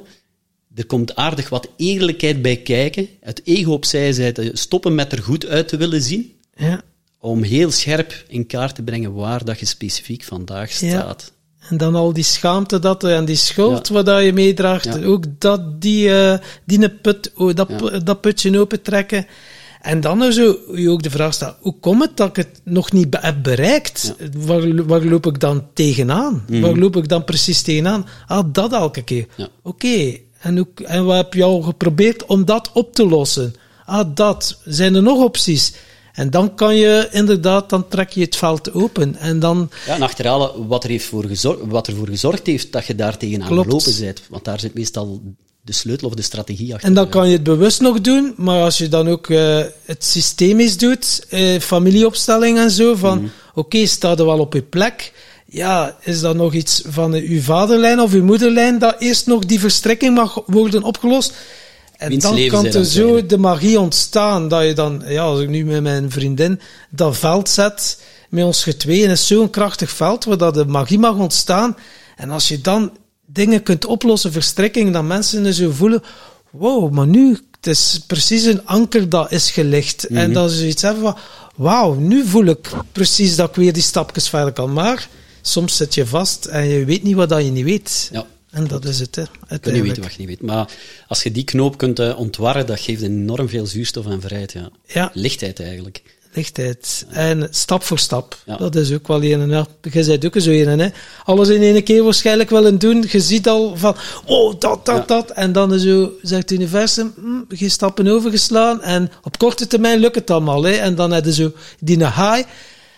En dan denkt hij, oh my god, hè, je bent ook een marathon lopen. Ik heb dat ook gedaan in 2017. Ik zat dan nog met een alcoholverslaving. Ik zei, nu loop ik een marathon, zie. Ik heb er maar één gelopen. Hè. Maar, eh, Ja, ik eh, twee, maar ja, Ja. maakt nu niet uit. Ik zeg, ik loop Blijft hem. een marathonloper. Ja. ja. Oké, ik zal dat label aanvaarden. Ja, ik loop hem. En het enige dat ik voor ogen had, dat was mijn be- bewijzen voor anderen. Zie, ik ben alcoholverslaafd, maar ik ken nog wel dingen in mijn mars. Op zeven maanden een trein, alcohol gestopt, noem maar op. Treinen, treinen gelijk een beest. Maar één doel, die medaille zal ik hebben. En dan gaat mijn leven volledig veranderen. Dan gaan mensen naar mij kijken en van, wauw, dat een dien dat kan. Zo zat het geprogrammeerd in mijn hoofd. En eh, ja, je loopt hem dan. Yes, haalt die medaille. Op al de likes op Facebook. Op dopamine, dopamine shot. Pak, pak, pak. Maar ja, na twee uren, geen doel meer in je leven. En zo van shit. En dan staat er weer van bij het begin. En dan hadden ze wow. En dan begint er weer de twijfel. Oep, ging ik weer beginnen drinken. Allee, lang verhaal kort. Via hypnose wel wel afgeraakt. Maar dan dacht ik ook, shit, die eerste vijf kilometer dat ik gelopen heb, in mijn trainingen, allemaal niet van genoten. Niks van de weg er naartoe, niet genoten. Nee, het enigste was eindpunt. De rest, mijn eerste keer dat ik 20 kilometer liep, pff, allemaal niet belangrijk. Nee, nee, die, die 42, die 42. En nu genieten van het proces. Pas op, het is nog een valkuil. Ik zie dan direct het resultaat en je wilt er al zijn. En wat doe jij bijvoorbeeld om u daarin te temmen? en Zo van, oké, dat wil ik bereiken om het stap voor stap te doen en u er niet in eh, te vergalopperen. nog altijd vallen en opstaan. Zo- Zoals je dat zegt. Maar wel meer eh, wat- wat, Tim aangeeft, eh, de fun. En het genieten in het nu. Echt wel in het nu. Hè. Want, heel herkenbaar, uw marathonproces. Ik heb een hele periode inderdaad gelopen, maar ik, diende, ik moest mij inschrijven in een loopwedstrijd, voor een loopwedstrijd. Of ik kwam niet aan lopen toe. Ik wist wel dat lopen goed was. Voor, ja, je moet sporten. Maar als ik me niet inschreef voor een loopwedstrijd, dan liep ik gewoon niet. En ik was gigantische slachtoffer van eh, mijn hartslagmeter. Ah, het boekje schrijft tussen 120 en 130 of 120 en 135 hartslag. 136, dat was niet oké. En elk meetapparaat heeft zijn fout, maar met, ey, en als ik nu naar kijk, dat is, dat is absurd, hè. Maar echt slachtoffer van. Maar, maar dus volledig herkenbaar. Dus wat doe ik dan nu? Ja, puur voor het lopen, geen loopwedstrijd niet meer en geen naslagmeter niet meer. Maar echt trachten voor mezelf en ook doorheen de dag dat, dat ik daar straks zei van oké, wat, wat is, zijn de kleine dingen doorheen de dag die me terug doen vertragen, terug naar dat moment brengen. Zoals, ah, uh, en het is goed dat we er nu even over hebben, want de rugleuning voelde ik al niet meer. Ja. Um, maar die, echt, die simpele, simpele dingen. Um, en dat is, is, dat een, is dat iets dat voor iedereen werkt? Het kan voor iedereen werken, maar je dient te zoeken wat er voor jou werkt. Je dient die zoektocht, de ontdekkingszoektocht aan te gaan. Maar voor mij is dat echt, ja, we hebben het al over vertragen gehad. Wat zijn nog zaken die mij kunnen doen vertragen, waardoor ik beter hoor en zie wat er, wat er gebeurt, ook bij mezelf, en, en uh, dat ik daarvoor doe. En plannen werkt nog altijd. Ik heb nog altijd een to-do-lijstje. En ik heb nog altijd een, een, een grof structuur van oké, dat wil ik dan doen, uh, of dan wil ik echt... uh, ja, ik moet lachen. Een kwaliteitsmoment ingepland voor mijn jongens. Uh, en waarom moet ik lachen? De eerste, goh, ik denk dat dat 15 jaar terug is. Een maat van mij had ook kinderen en zegt, ah de kinesist en heel druk bezig. Ah, en zaterdag plan ik een blokje in voor, voor om met mijn jongens door te brengen. Toen ik dat hoorde, ik zeg van, allee, toch geen kinderen om dat planmatig op te... En nu doe ik het zelf, dus vandaar dat ik moet lachen. um, maar ik bekijk het ook op een andere manier, want dan... Dus, omdat je dan zegt van, oké, okay, dat is nu een dedicated moment, ik ga me daar niet in verliezen, want alle verleidingen en focussen weg. En op die manier zorg ik ook dat ik in het moment zit. Dus het is een combinatie van kleine zaken die je continu kunt meenemen. Uh, ik kijk nu naar de deur, dat je een bepaalde ruimte ingaat, is nu een meeting of thuiskomen of bij vrienden. Echt heel bewust de deurklink vastpakken. Ik heb geen deurklink hier. Maar... Ja, dat heb ik gezien. dus uh, ik weet niet wat ik het uh, zou hier kunnen doen, met, met hand, maar in ieder geval kleine momenten die ervoor zorgen om die bewust, dat bewustzijn te creëren van oké, okay, oké, okay, en wie dien ik te zijn? Ook, wie dien ik te zijn? Ik heb ook NLP gevolgd bij Erik Snyder en op een gegeven moment kwam hij met voorbeeld, en ik vind dat een prachtig voorbeeld. Um, wij zijn eigenlijk allemaal een discobal. Uh, met allemaal die kleine spiegeltjes. En, en, het leven is één groot feest. Uh, per definitie. Uh, en ons, het spiritueel dan, onze ziel is het middelpunt. En elk spiegeltje is een deelpersoonlijkheid van ons. En het ultieme streven is dat in een goede discobal, die hangt los, die draait, en het licht kan ah, elk spiegeltje beschijnen en, en, en, en kan dan uh, zijn ding doen. En bij heel veel mensen, ah, ik denk, nou nee, laat ik zeggen bij iedereen, zit dat op een of andere manier geblokkeerd. Er zijn er een aantal spiegeltjes die geen uh, licht krijgen. Licht krijgen Want dat zijn dan de deelpersoonlijkheden, of die we niet willen die, zien. Hè, Tom de bedrieger en, en, en, en Tim weet ik veel, en Ronnie uh, de zielegaard of, of whatever. Om daar ook de positieve kant van te zien, want het brengt jou ook iets op. Um, en ik heb thuis een klein uh, discobal liggen op, op, op mijn werkplaats. Om ook daar... Dat, is, dat, dat ook iets dat voor mij helpt in bepaalde context van oké, bewust vertragen. Wie dien ik hier te zijn om... Dus het zijn, verschillende zaken. Niet één iets dat ervoor zorgt dat, oké, ik kan vertragen, ik kan in verbinding met mezelf zijn hier aanwezig. Um, en dat is ook wat ik tracht mensen te enthousiasmeren om die zoektocht aan te gaan. Ze halen er straks aan, ja, hebben mensen die de neiging om heel snel een antwoord te geven, ja, en ook heel snel de oplossing willen. Oké, goed, en dat is hij nu, en hoe fixen we dat? Mm. Nee, gun jezelf het plezier, de fun in het zoeken. En Want alleen al het zoeken. Ja, en met, met de nodige mildheid ook. Ja, absoluut. En het zal uh, zijn reden wel hebben waarom dat ik mensen uh, vaak aantrek of een klik mee heb waar die mildheid niet aanwezig is, omdat dat ook mijn, mijn uh, groeitraject is hè, en mijn proces is. Um, maar ik heb inderdaad al gespiegeld, hè? Ja. Ah, ja, ja, ja, ja, maar ook dat, hè. Um, en dat is een beeld dat mij enorm veel rust geeft. Um, en dat is mede geïnitieerd door, uh, ik heb het straks al gezegd, mijn oudste, dat is de kleine Ronnie. En in het begin, ja, die triggerde mij enorm om de wereld rondom u te zien als uw eigen spiegelbeeld, of een stukje van, van uzelf. Hm. Alleen dat is al vertragend. Um, om te zien, oh, ik word hier getriggerd, en dan, ah, wacht, juist, het is een, spiegelbeeld van mezelf. Welk stukje van mezelf, wat zegt dit over mij? En gewoon door die reflex te halen, gewoon al dat opmerken is al vertragen op zich. en dan daar verder mee gaan. Lukt dat altijd? Uiteraard niet. Maar dat helpt ook. Eh, in het begin kon ik dat niet vatten. Uh, ik weet nu niet of dat vanuit NLP kwam of ergens anders, maakt nu niet uit. Maar van ja, de wereld rondom u is niks anders dan een spiegel van uzelf. Zo van, hè? Oké, het zal wel. Mm, maar nu voel ik en leef ik dat ook echt. Uh, zo van, ah ja, wat is actie-reactie? Zit ik hier heel snel, gaat dat ook een bepaald effect hebben.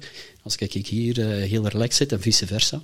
Dus dat helpt mij ook ja. te vertragen. Maar zo inderdaad, het vertragen is het momentje voor jezelf, al is maar gewoon bij dagdagelijkse activiteiten of bezigheden, bijvoorbeeld simpel je handen wassen, bewust, oké, ik draai nu de kraan op, die sensatie, ik voel nu koud, warm, om daar een momentje gewoon voor jezelf voor te nemen. En mm. mensen die zeggen, ja, maar ja, ik heb allemaal geen tijd. Of gewoon al in de, in de winkel dat je staat. Je kiest bewust de langste rij voor te wachten. Om even, en dan moet je niet op je telefoon kijken natuurlijk, maar om dan een momentje voor jezelf en gewoon te observeren, wat gebeurt er nu? Oei, ja, ik voel nu haast, oh, ik voel zenuwachtigheid, oei, ik moet dat nog doen, dat nog doen, en dan gewoon te observeren.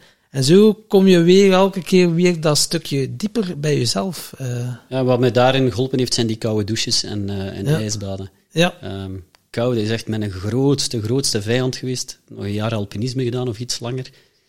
En ik had altijd kou. Ik kon niet genoeg kleren aandoen. Um, en nu durf ik zeggen dat dat mijn warmste vriend is. Ik, uh, dat is ja, een dag zonder koude douche, hoe absurd dat ook klinkt voor sommige mensen.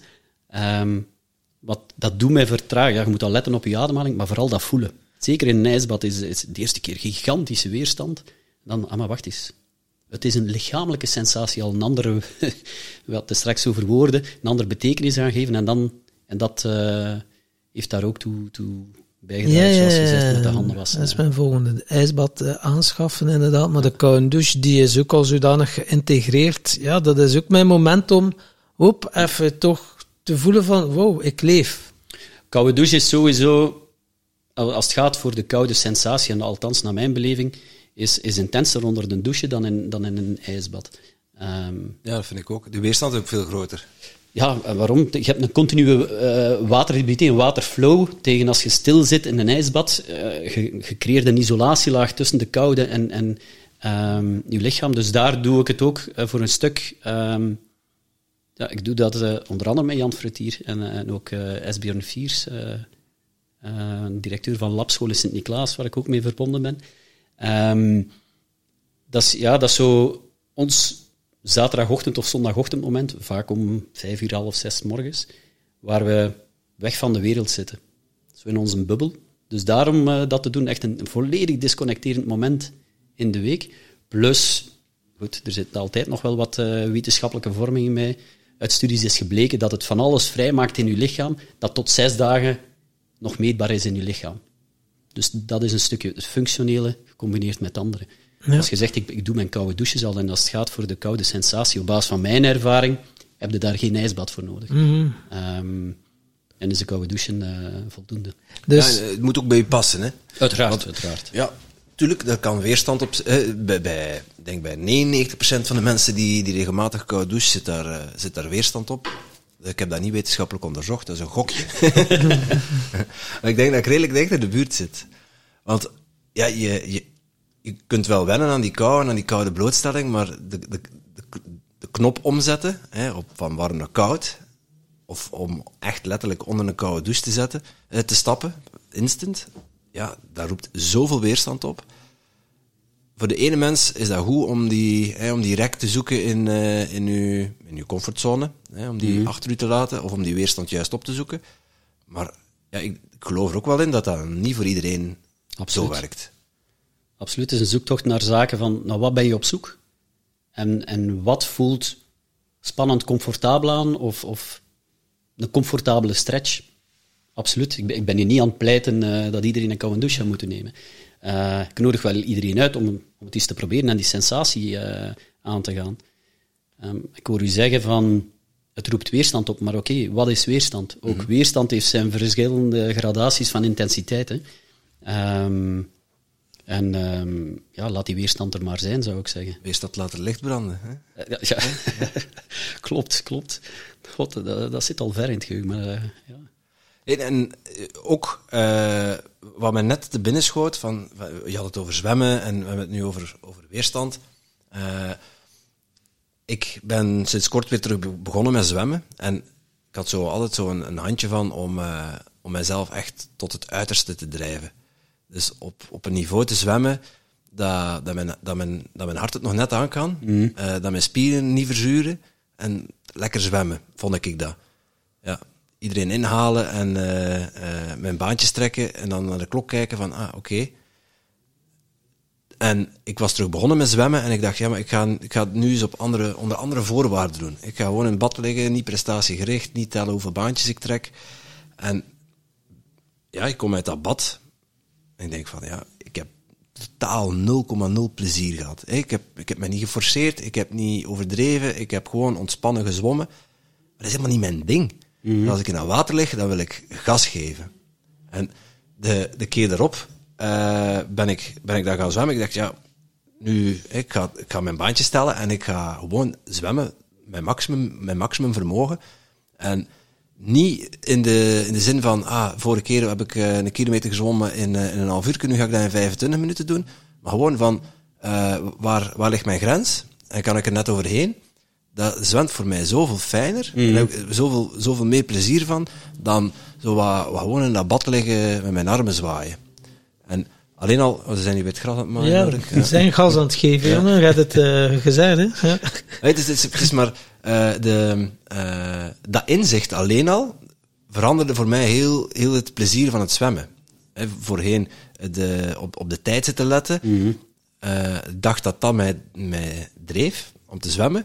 Nee, het is gewoon mij in het water smijten en mijzelf letterlijk smijten Ja. dat mij plezier geeft. Ja, nu ga ik met veel meer plezier zwemmen dan, dan voorheen.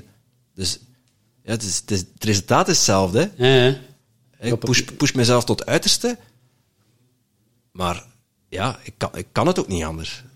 Kan niet, het gaat niet. Ik vind Klinkt het niet- alsof vind dat je bewuster aan het zwemmen bent. Ja, veel bewuster. Ehm, wat mij triggert in dat verhaal is...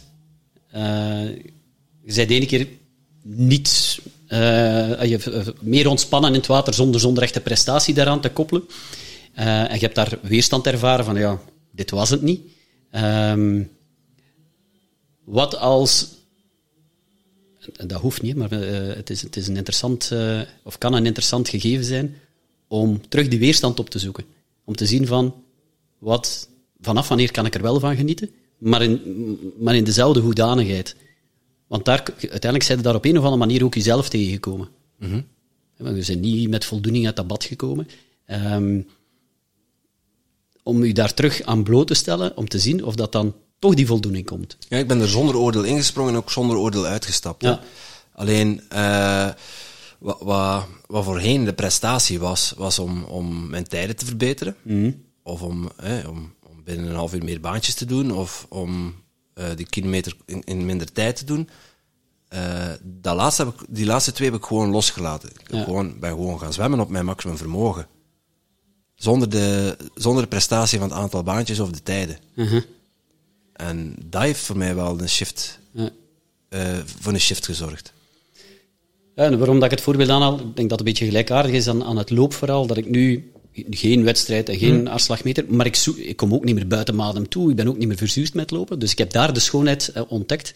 Eh, vandaar dat ik het aankaart. Maar het mooie in, in, in het verhaal is dat je het nu vanuit, vanuit jezelf doet en de tijd doet er niet toe. Het resultaat is uiteindelijk eh, min of meer hetzelfde, mm, maar vanuit een andere ingesteldheid. Ja. Ehm, extern of intern gedreven uiteindelijk. Eh, en ja, als je zegt, Ronnie, als je toch moet kiezen tussen beide, ja, laat het dan alstublieft zijn hoe, hoe dat je het nu doet. Ehm, maar dat is ook in het nu zwemmen, in verbinding met jezelf. En je ziet dat het resultaat uiteindelijk ook daar kan zijn. Het resultaat dat ervoor van belang is en nu veel minder. Maar zonder die, die interne dialoog, wat je net zei. Ja. Ja, ja. Nee, nee, dat klopt. Ehm, en wat heeft er u toe aangezet om op een gegeven moment te zeggen, kijk, ik ga eens gewoon in het water springen en eens niet met die tijd bezig zijn. Ja, het was, al, het was al meer dan een half jaar geleden dat ik gezwommen had. Ik voelde veel weerstand om er naartoe te gaan. Eh, dat voel ik nog altijd. Zo de, de gezonde... Ja. Ja, iedereen, als je naar de sportschool gaat, naar de sportschool gaan, gaan was niet mijn favoriete hobby. eh, daar zijn, vond ik prima. Eh, daar heb ik mij dan op een gegeven moment overheen gezet. Ik, ja, veel vermoe- vermoeidheid. Eh, en ja, voelde dat het sporten mij ook wel veel kan brengen. Ehm, maar ja, het was al zodanig lang geleden en ik dacht van, ik ga niet in dezelfde valkuil trappen als, als voorheen om eh, met prestatie gedreven in het bad te duiken. Dat vooral. Omdat je een, een oordeel had ten opzichte van die prestaties dan? Of? Eh, nee, maar omdat ik wist dat, dat, dat dat voor mij de goesting van het zwemmen wegnam. Ah ja, ja. Die manier, ja. Er zit ergens ook een oordeel in, dat snap ik dat je dat, dat, je dat zegt. Eh, maar zoals ik net zei, ik ben zonder oordeel in dat bad gesprongen. En nu ga ik eens gewoon zwemmen. Ja. Ja, daar zit ook al een oordeel in. Ja. Maar vooral op zoek naar de goesting, hè? ja. ja. Naar die, ik had ze niet het gevonden. fijne. En, eh, ja, wel, ja, nee. Maar ja, het is niet omdat je net eh, ook dat, hè, een klassieker, hè, ah, we proberen dan één ding en dat gaat dan bepalen of dat het dat is of niet. Maar ik voelde me wel goed dat ik gezwommen had. Ja, ja, ja, ja. Dus dat was al. eh, ja, want ik maak me nu de bedenking, wat is. Hoe, wat heeft er mij toe aangezet om op een gegeven moment toch met die koude, ook al was mijn grootste vijand, om aan de slag te gaan. Maar is wel vanuit een strijd, vanuit bewijzing. zo Van, ehm, eh, ik, had een boek gelezen, Oerkracht, en, eh, door een Britse journalist, zijn naam ontglipt me nu. En die wou eigenlijk alle charlatans eh, in de wereld eh, ontmaskeren. En na vier jaar was hij een absolute believer van ah ja, uiteindelijk Wim Hof, hè, want dat is de reden geweest. En ik kon dat niet geloven. En vanuit een weerstand en uit een strijd, ah, ik ga dat doen. Eh, ik kan niet geloven dat je na een week kunt genieten van een koude douche. Dus dat was de eerste beweegreden. En dan daarachter toch wel, ja, ik ga in dat ijsbad en ik ga daar een minuut in zitten. Maar dat was niet... Dus ik besef nu dat het wel vanuit een strijd is gekomen en bewijzingsdrang naar buitenaf, wat dan wel gaanderweg gewoon mijn proces is geworden. Waar ik van geniet. Dus soms ook dat. Eh, het hoeft niet slecht te zijn vanuit een bepaalde mindset te starten, om dan uiteindelijk wel in, in totale ecologie met jezelf of eh, een duurzaam karakter met verbinding in jezelf tot dat resultaat te komen. Klopt, dus die weerstand opzoeken, ja, dat is bij mij ook wel waarom dat ik die koude douche doe, dat ik dan denk van, wow, als ik daar al mee start met een dag, moeten er nog andere dingen op mijn pad komen van, wow, de stap zetten onder die koude douche en nu ga ik weer implementeren, is eerst warm en dan koud afdouchen, een minuut of twee, maar al direct onder de koude douche stappen zonder warm water, ja, dat is dan nog iets spectaculairder, vind ik. Ja, vind jij? Ja, vind ik. Ja, dat is dan hoe dat ik het voel. Ja, eerst Ja. mee warm en dan koud, ça va. Maar als ik zo woep, koud, direct ijskoud en staan, ja, dat is voor mij toch nog een verschil. Ja, Warm wrijven met koud water. Ja, ja. Dat is ja. wat ik doe. Oké, Eh, ja. En de- letterlijk met koud water warm eh, wrijven en dan uitblazend eronder gaan staan. Vanuit ontspanning, in ontspanning eronder Oké. gaan staan. Eh, ja, mij was de weerstand groter om eh, van warm, eh, is het echt goed opgewarmd, en dan die koude, dat schokeffect. Ehm, maar nu, ja, ik vind een warme douche nu het, gewoon saai. Soms zeg je, ah, ik heb echt iets goesting in een warme douche. En dan meestal na een half minuut of een minuut zo van... Ja, ik, ik kan dat echt niet goed verklaren. Want als ik het mij hoor zeggen, denk ik van... eh, eh, heel bijzonder. Eh, ja, Ja, is, maar jij bent al nu een tijdje coach, maar eh, ja, je bent niet altijd coach geweest. Je hebt ook wel nog andere dingen gedaan, uh, vermoed ik. ja, ja, ja. ehm, Want ik dacht dat we het daar wel over gehad hadden, dat het echt wel eens in een duizendpoot was. Eh, ik weet niet wat verhalen dat je er allemaal eh, op gedisseld had. Dat ik dacht, hé? Ja, ehm, waar beginnen? Hè? Eh, ja, vanuit mijn, mijn studies uit, eh, in der tijd in Gent, eh bio-ingenieur scheikunde gedaan en van daaruit voornamelijk in de industrie terechtgekomen, in de levensmiddelenindustrie. En daar heb ik eh, van pure technische sales naar uiteindelijk landenverantwoordelijkheid, waar ik dan die business coach tegengekomen heb. Maar het aard van beest is wel altijd geweest om, om daarnaast iets anders te, eh, te doen of toch te proeven van anderen. Misschien eh, het stukje FOMO-principe. Ehm, drie jaar een buitensportorganisatie gehad. Eh, of in ieder geval gehad. Ik wil er goed uitzien. Hè. Ja. Een buitensportorganisatie vormgegeven en na drie jaar hebben we dat stopgezet. Maar dat dat was ja, een ongelooflijke fijne periode. Eh, met zijn drieën vooral niet in geloven dat dat kon. Eh, mensen samenbrengen en dat was mountain life toen. Dus alles wat met bergen te maken had. Eh, dat ging van canyoning tot, tot vertrekken met de fiets in Leuven over Dalpen om dan in het zuiden te eindigen. altijd wel met mensen. Ehm, ik deed voornamelijk achter de schermen en dan de twee companen, Esbjörn, de naam is al gevallen. die deden dan voornamelijk de begeleiding van de vakanties. Dan een vijftal jaar in bijberoep ehm, bezig geweest met gebouwbeheersystemen. Uh, dus alle technieken in, in gebouwen samenbrengen en, en programmeren en doen. Even een carrière switch. Goh, uh, de opportuniteit passeerde. Hey Ronnie, uh, we zoeken nog iemand. en we dachten aan u, zie je dat zitten? En ik zat toen in Kroatië en ik was aan het klimmen. Oh ja, ik ken het niet, maar het klinkt wel spannend. let's do it.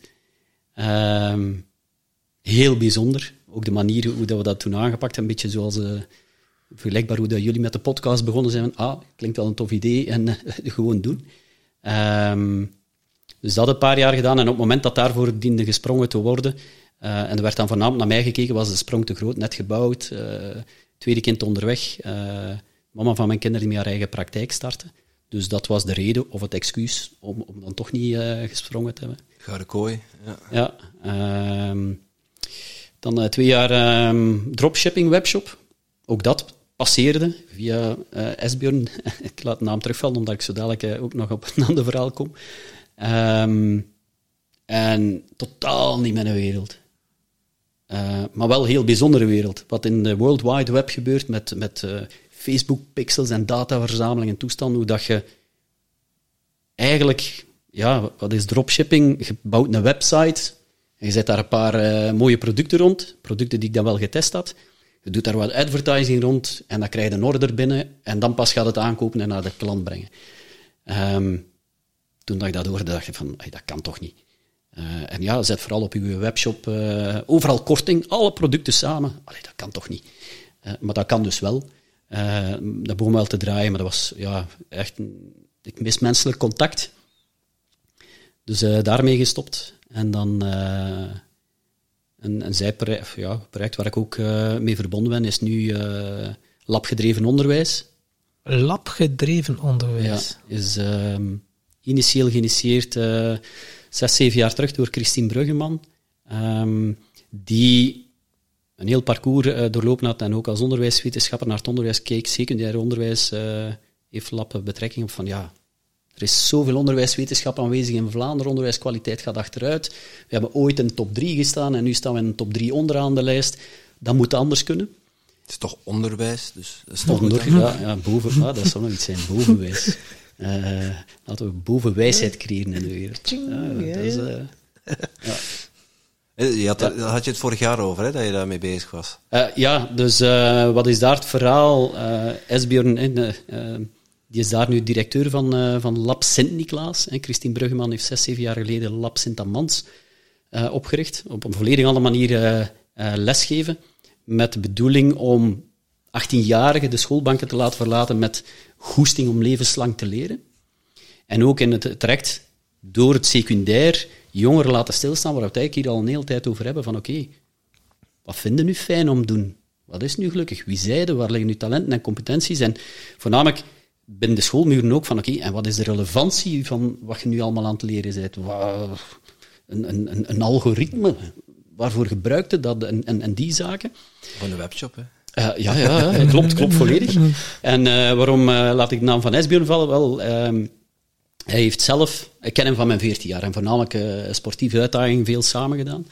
En die, die had zelf 15, en ik, van zijn 14 jaar onderwijs was zijn en dat. Hij ging hij ging in het onderwijs gaan. Hij heeft dan zelf 15 jaar in het onderwijs gestaan en op een gegeven moment het onderwijs achter zich gelaten om, ja, hij liep daar tegen de bestaande muren aan en hij kon zijn ei niet kwijt om echt waarde, nog meer waarde of op een andere manier les te geven. Is dan in de onderneming eh, gestapt en op een gegeven moment, hij samen met Jeroen, de twee stichters, uh, laat maar zeggen, van Lab Sint-Niklaas, waren in het buitenland uh, op een camping in Frankrijk. En uh, Esbjörn en zijn vrouw waren uh, aan het ventileren over het onderwijs, uh, hoe dat het toch allemaal anders zou kunnen. En dat Jeroen, Jeroen de Smet, uh, op een gegeven moment de vraag stelt, ja, waarom starten we niet onze eigen school dan? Nou, Jeroen is een ondernemer ook. Um, sindsdien zeg ik toch tegen heel veel mensen, let op welke vragen dat je stelt in welke contexten. Want nu staat er een school voor ondertussen 200 leerlingen en zal een site worden voor 700 leerlingen. Dus eh, op dat moment was het zaadje geplant.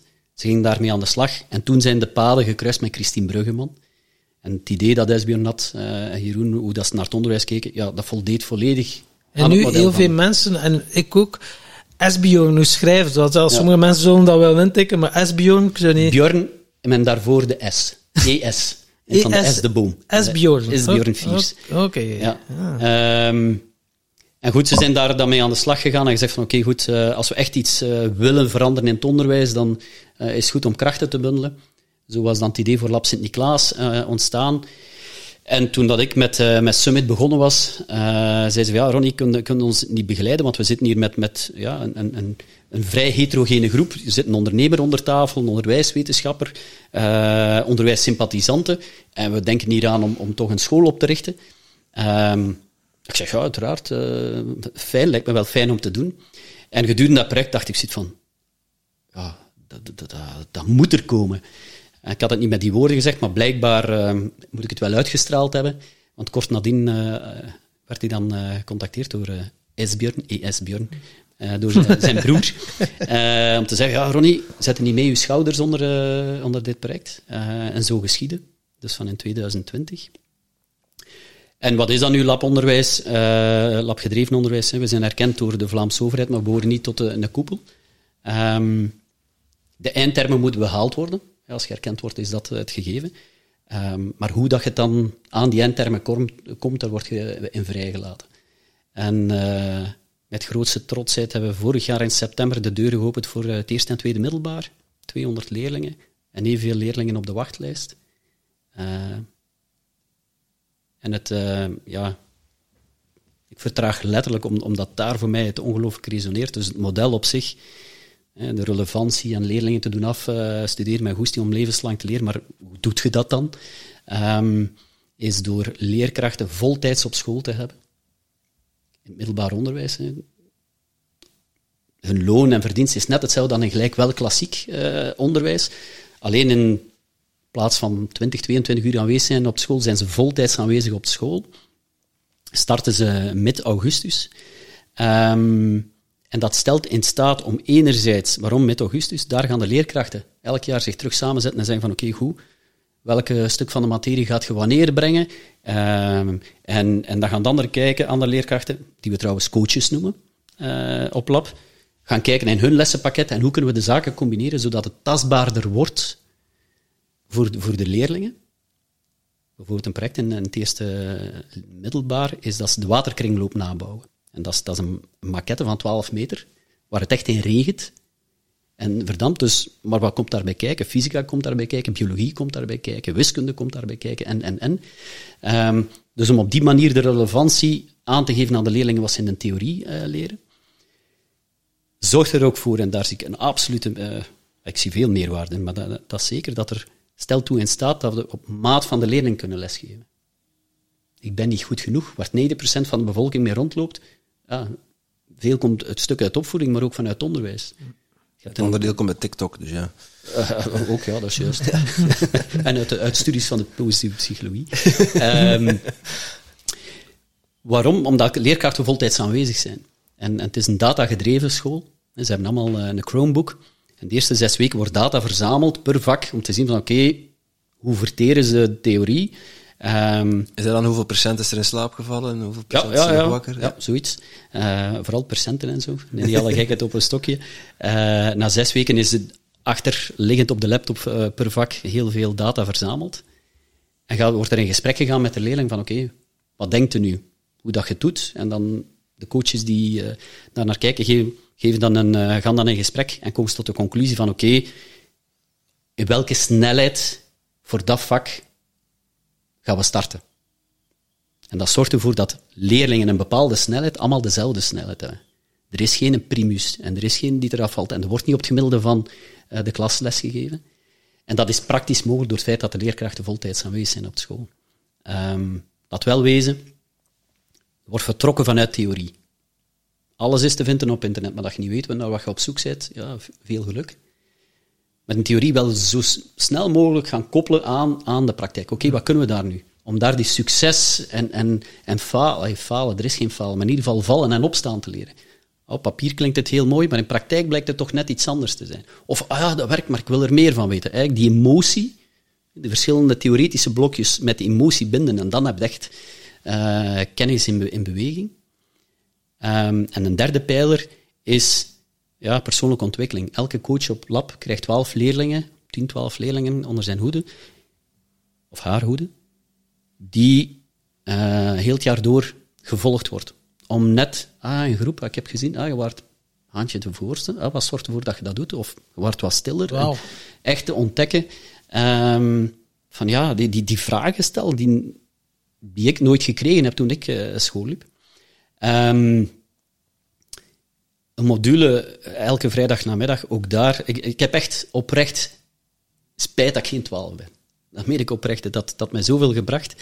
Oké, geen ongelukkig leven voor alle duidelijkheid, maar ik geloof zo hard in, in, en ook de resultaten zijn naar wat daar gebeurt. Elke vrijdag namiddag is er een module gedurende zes weken van drie uur dat buiten het lespakket valt. Um, en dat is niks anders. Leerlingen krijgen een keuzemenu.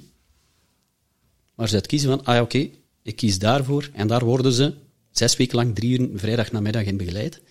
Wat is dat? Wat zijn zaken die erop staan? Ondernemerschap. Expeditie veerkracht. Dat gaat dan over bindende communicatie. Maar even een imker. Uh, bushcraft. Uh, uh, podcast maken. Siska Soeters komt, komt vertellen over tv. noem maar op. Alles wat buiten de schoolmuren ja, gewoon gebeurt, binnen de schoolmuren brengen. Om ook de leerlingen daar in contact mee te brengen en te proeven vanaf het eerste middelbare. Om te zien van, oké, okay, om gaanderweg ook te ontdekken van, ah, wat, wat, wat, wat boeit er mij, en zo verder. En in een landschap van tekort aan leerkrachten, vorig jaar hadden we 18 vacatures. 342 mensen zijn zich komen aanmelden. Ja, die willen allemaal iets zinvol bijdragen. Hè? Ja, past, niet in, en, en, past niet in het huidige systeem als ze graag willen. Nee, Wauw. maar ja. ook, ja. ja, ja, en, en, want nu is het een tweede graad. Hè, volgend jaar uh, is er een doorstroom naar derde middelbaar. En het is per jaar dat er een, een, een jaar bij komt.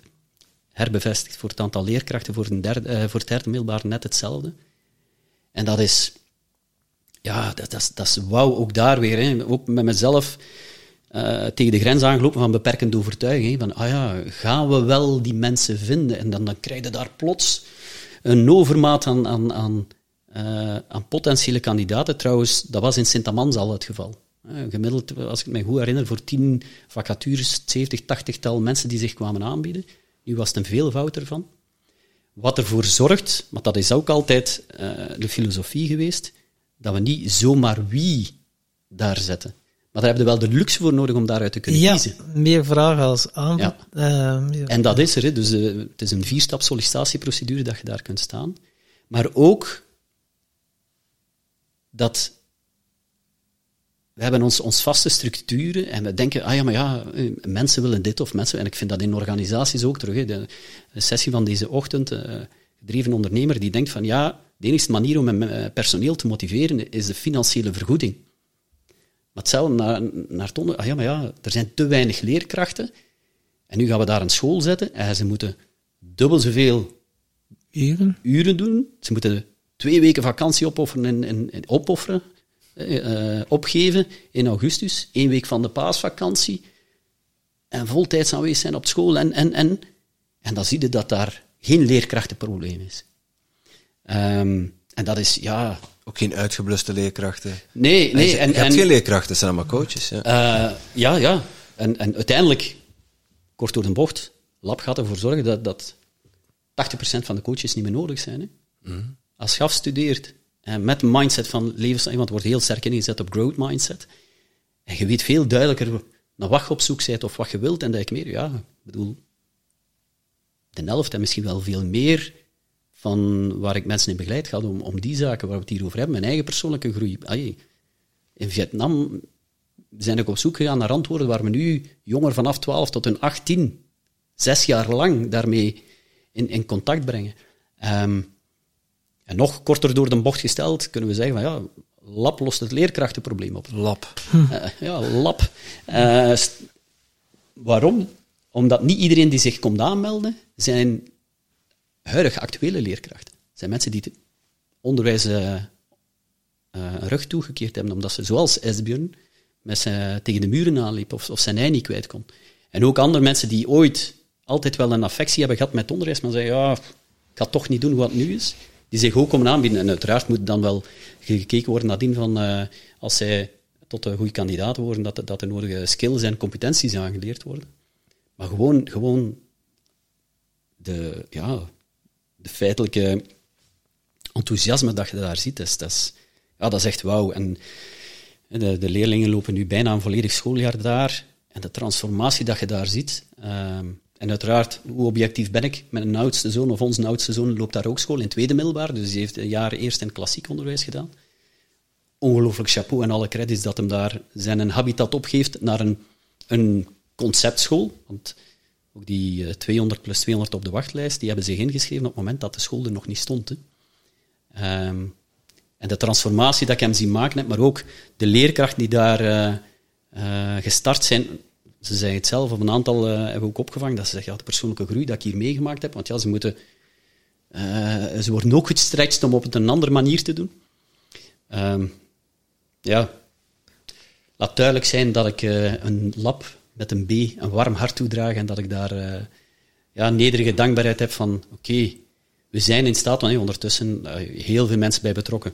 Maar laat zeggen van 2020 met een acht, negental mensen, dat je zo'n project kunt realiseren, zoveel mensen kunt mobiliseren en dat je nu dan allemaal het rippling effect ziet, is, dat is waanzinnig.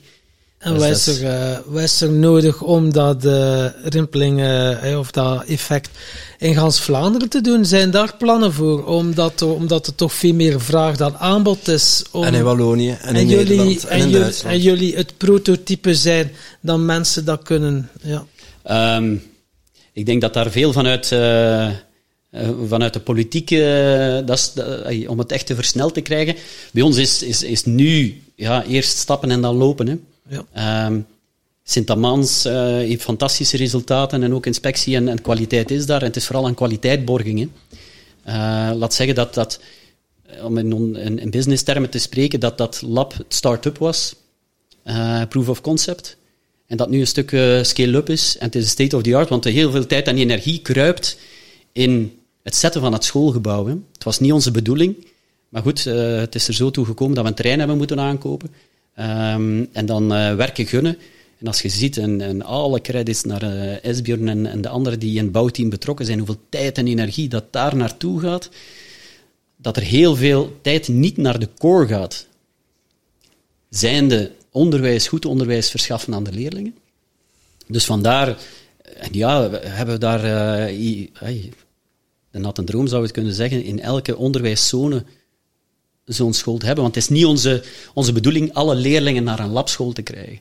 Het is wel de bedoeling om bestaande scholen te tonen dat het anders kan. Mm. Want er zijn vier grote pijlers uh, binnen een lab. Uh, dat is tonen dat het anders kan.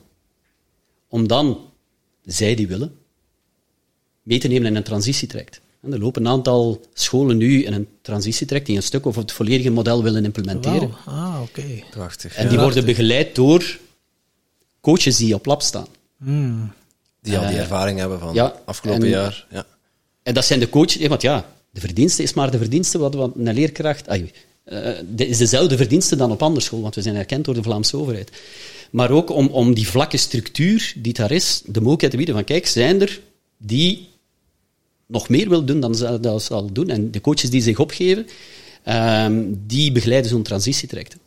Uh, en die geven dan vaak nog les op een lab en vanuit de praktijk begeleiden ze die anderen en vice versa. Um, in dat traject ook ontdekt van oké, start bij directie. En eigenlijk is zoals in, in, in, bedrijven, iedereen in een organisatie dient, hè, als je echt wel change wil doorvoeren, is dat nodig. Maar dus dat is de tweede pijler. Uh, trouwens, met, met veel trots en fierheid kunnen we ook zeggen dat we geselecteerd zijn als enigste school in het warme scholenproject, dat mede door Jan Tooyen in het leven is gezet. Jan Tooyen, ex-eigenaar van Brouwerij Palm. Um, waar, ik dacht, ik wil er vanaf zijn 60, 70 scholen, zowel lagere als middelbare school, de kans krijgen om in contact te komen met nieuwigheden en, en, en zaken. Uh, binnen het onderwijs. Wij zijn daar als enigste school, en, en dan andere onderwijsspecialisten en, en, en meer die daar lezingen geven. Waardoor we nog een groter rippling effect kunnen doen.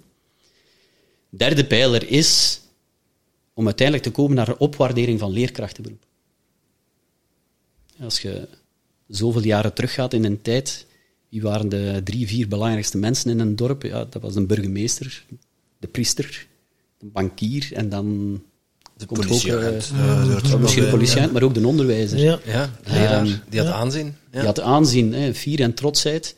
Ehm, om dat ook terug, terug bij te brengen van, kijk, ik breng hier waarde. En dat onderwijs niet alleen, ik beschrijf het vaak zo, ja, dan, voor mij, naar mijn ervaring, eh, een verplicht tussenstuk om het treinticket te bemachtigen voor het, het volgende stuk in het parcours dat je te dient te doorlopen. Ehm, toen ik in mijn voorlaatste jaar zat van mijn studies ook, ah, even nagedacht, ah ja, zou ik geen D-cursus doen? Dan heb ik iets om op terug te vallen. Maar dat is niet vanuit eh, de gedachtegoed van, ah ja, ik wil voor een klas staan. En om, eh, ja, dus dus echt die, die, die- goesting. ja, die Die goesting, die goesting, fierheid, ja. die trotsheid, waarbij ik niet wil zeggen dat dat vandaag bij heel veel leerkrachten niet aanwezig is. Nee, in tegendeel, er zijn heel veel eh, goed gedreven, enthousiaste leerkrachten. die toch zo milder ei nog blijven zitten als ze het gevoel hebben, oh, er zit nog veel meer in in principe. Ja. Ja, en, en, want er is een leerkrachtentekort. Hè? Dus, dus om, om dat terug te hebben. En dan de vierde pijler, maar goed, dat is... eh, Christine wordt nu wel meer en meer ook geraadpleegd vanuit Agoria, om ook die vertaalslag naar de industrie te maken.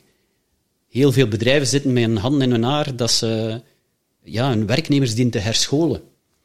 Ja, hoe begint je daaraan? En, en, wat, en ook om daar dan wat werkt binnen schoolmuren te vertalen naar, en ook het onderwijs dichter bij het bedrijfsleven ehm, Een stukje volwassenenonderwijs eigenlijk.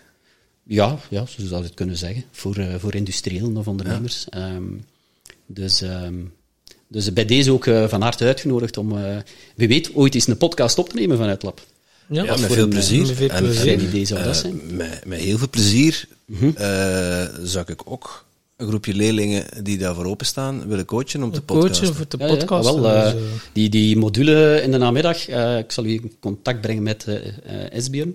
Ehm, maar dat, dat kan zeker. We trekken Ja. dat- want ja, elk jaar komt hij daarbij. Die hebben meer van die inspiratiemodules eh, aanbod nodig, of mensen die, die dat willen doen. Ehm, maar ja, het is... Het is ehm, dus als antwoordend op uw vraag, wat ik doe, is ook dat. En dan, eh, ik weet nog, eh, toen... Wat, wat, wat is jouw rol binnen Lab? Ehm, ik zit daar mee in, in het raad van bestuur eh, voor, voor wat, wat te maken heeft met de HR. En daarnaast mee voor het zoeken van financiële funding. We zijn erkend door de Vlaamse overheid. Wat wil dat zeggen?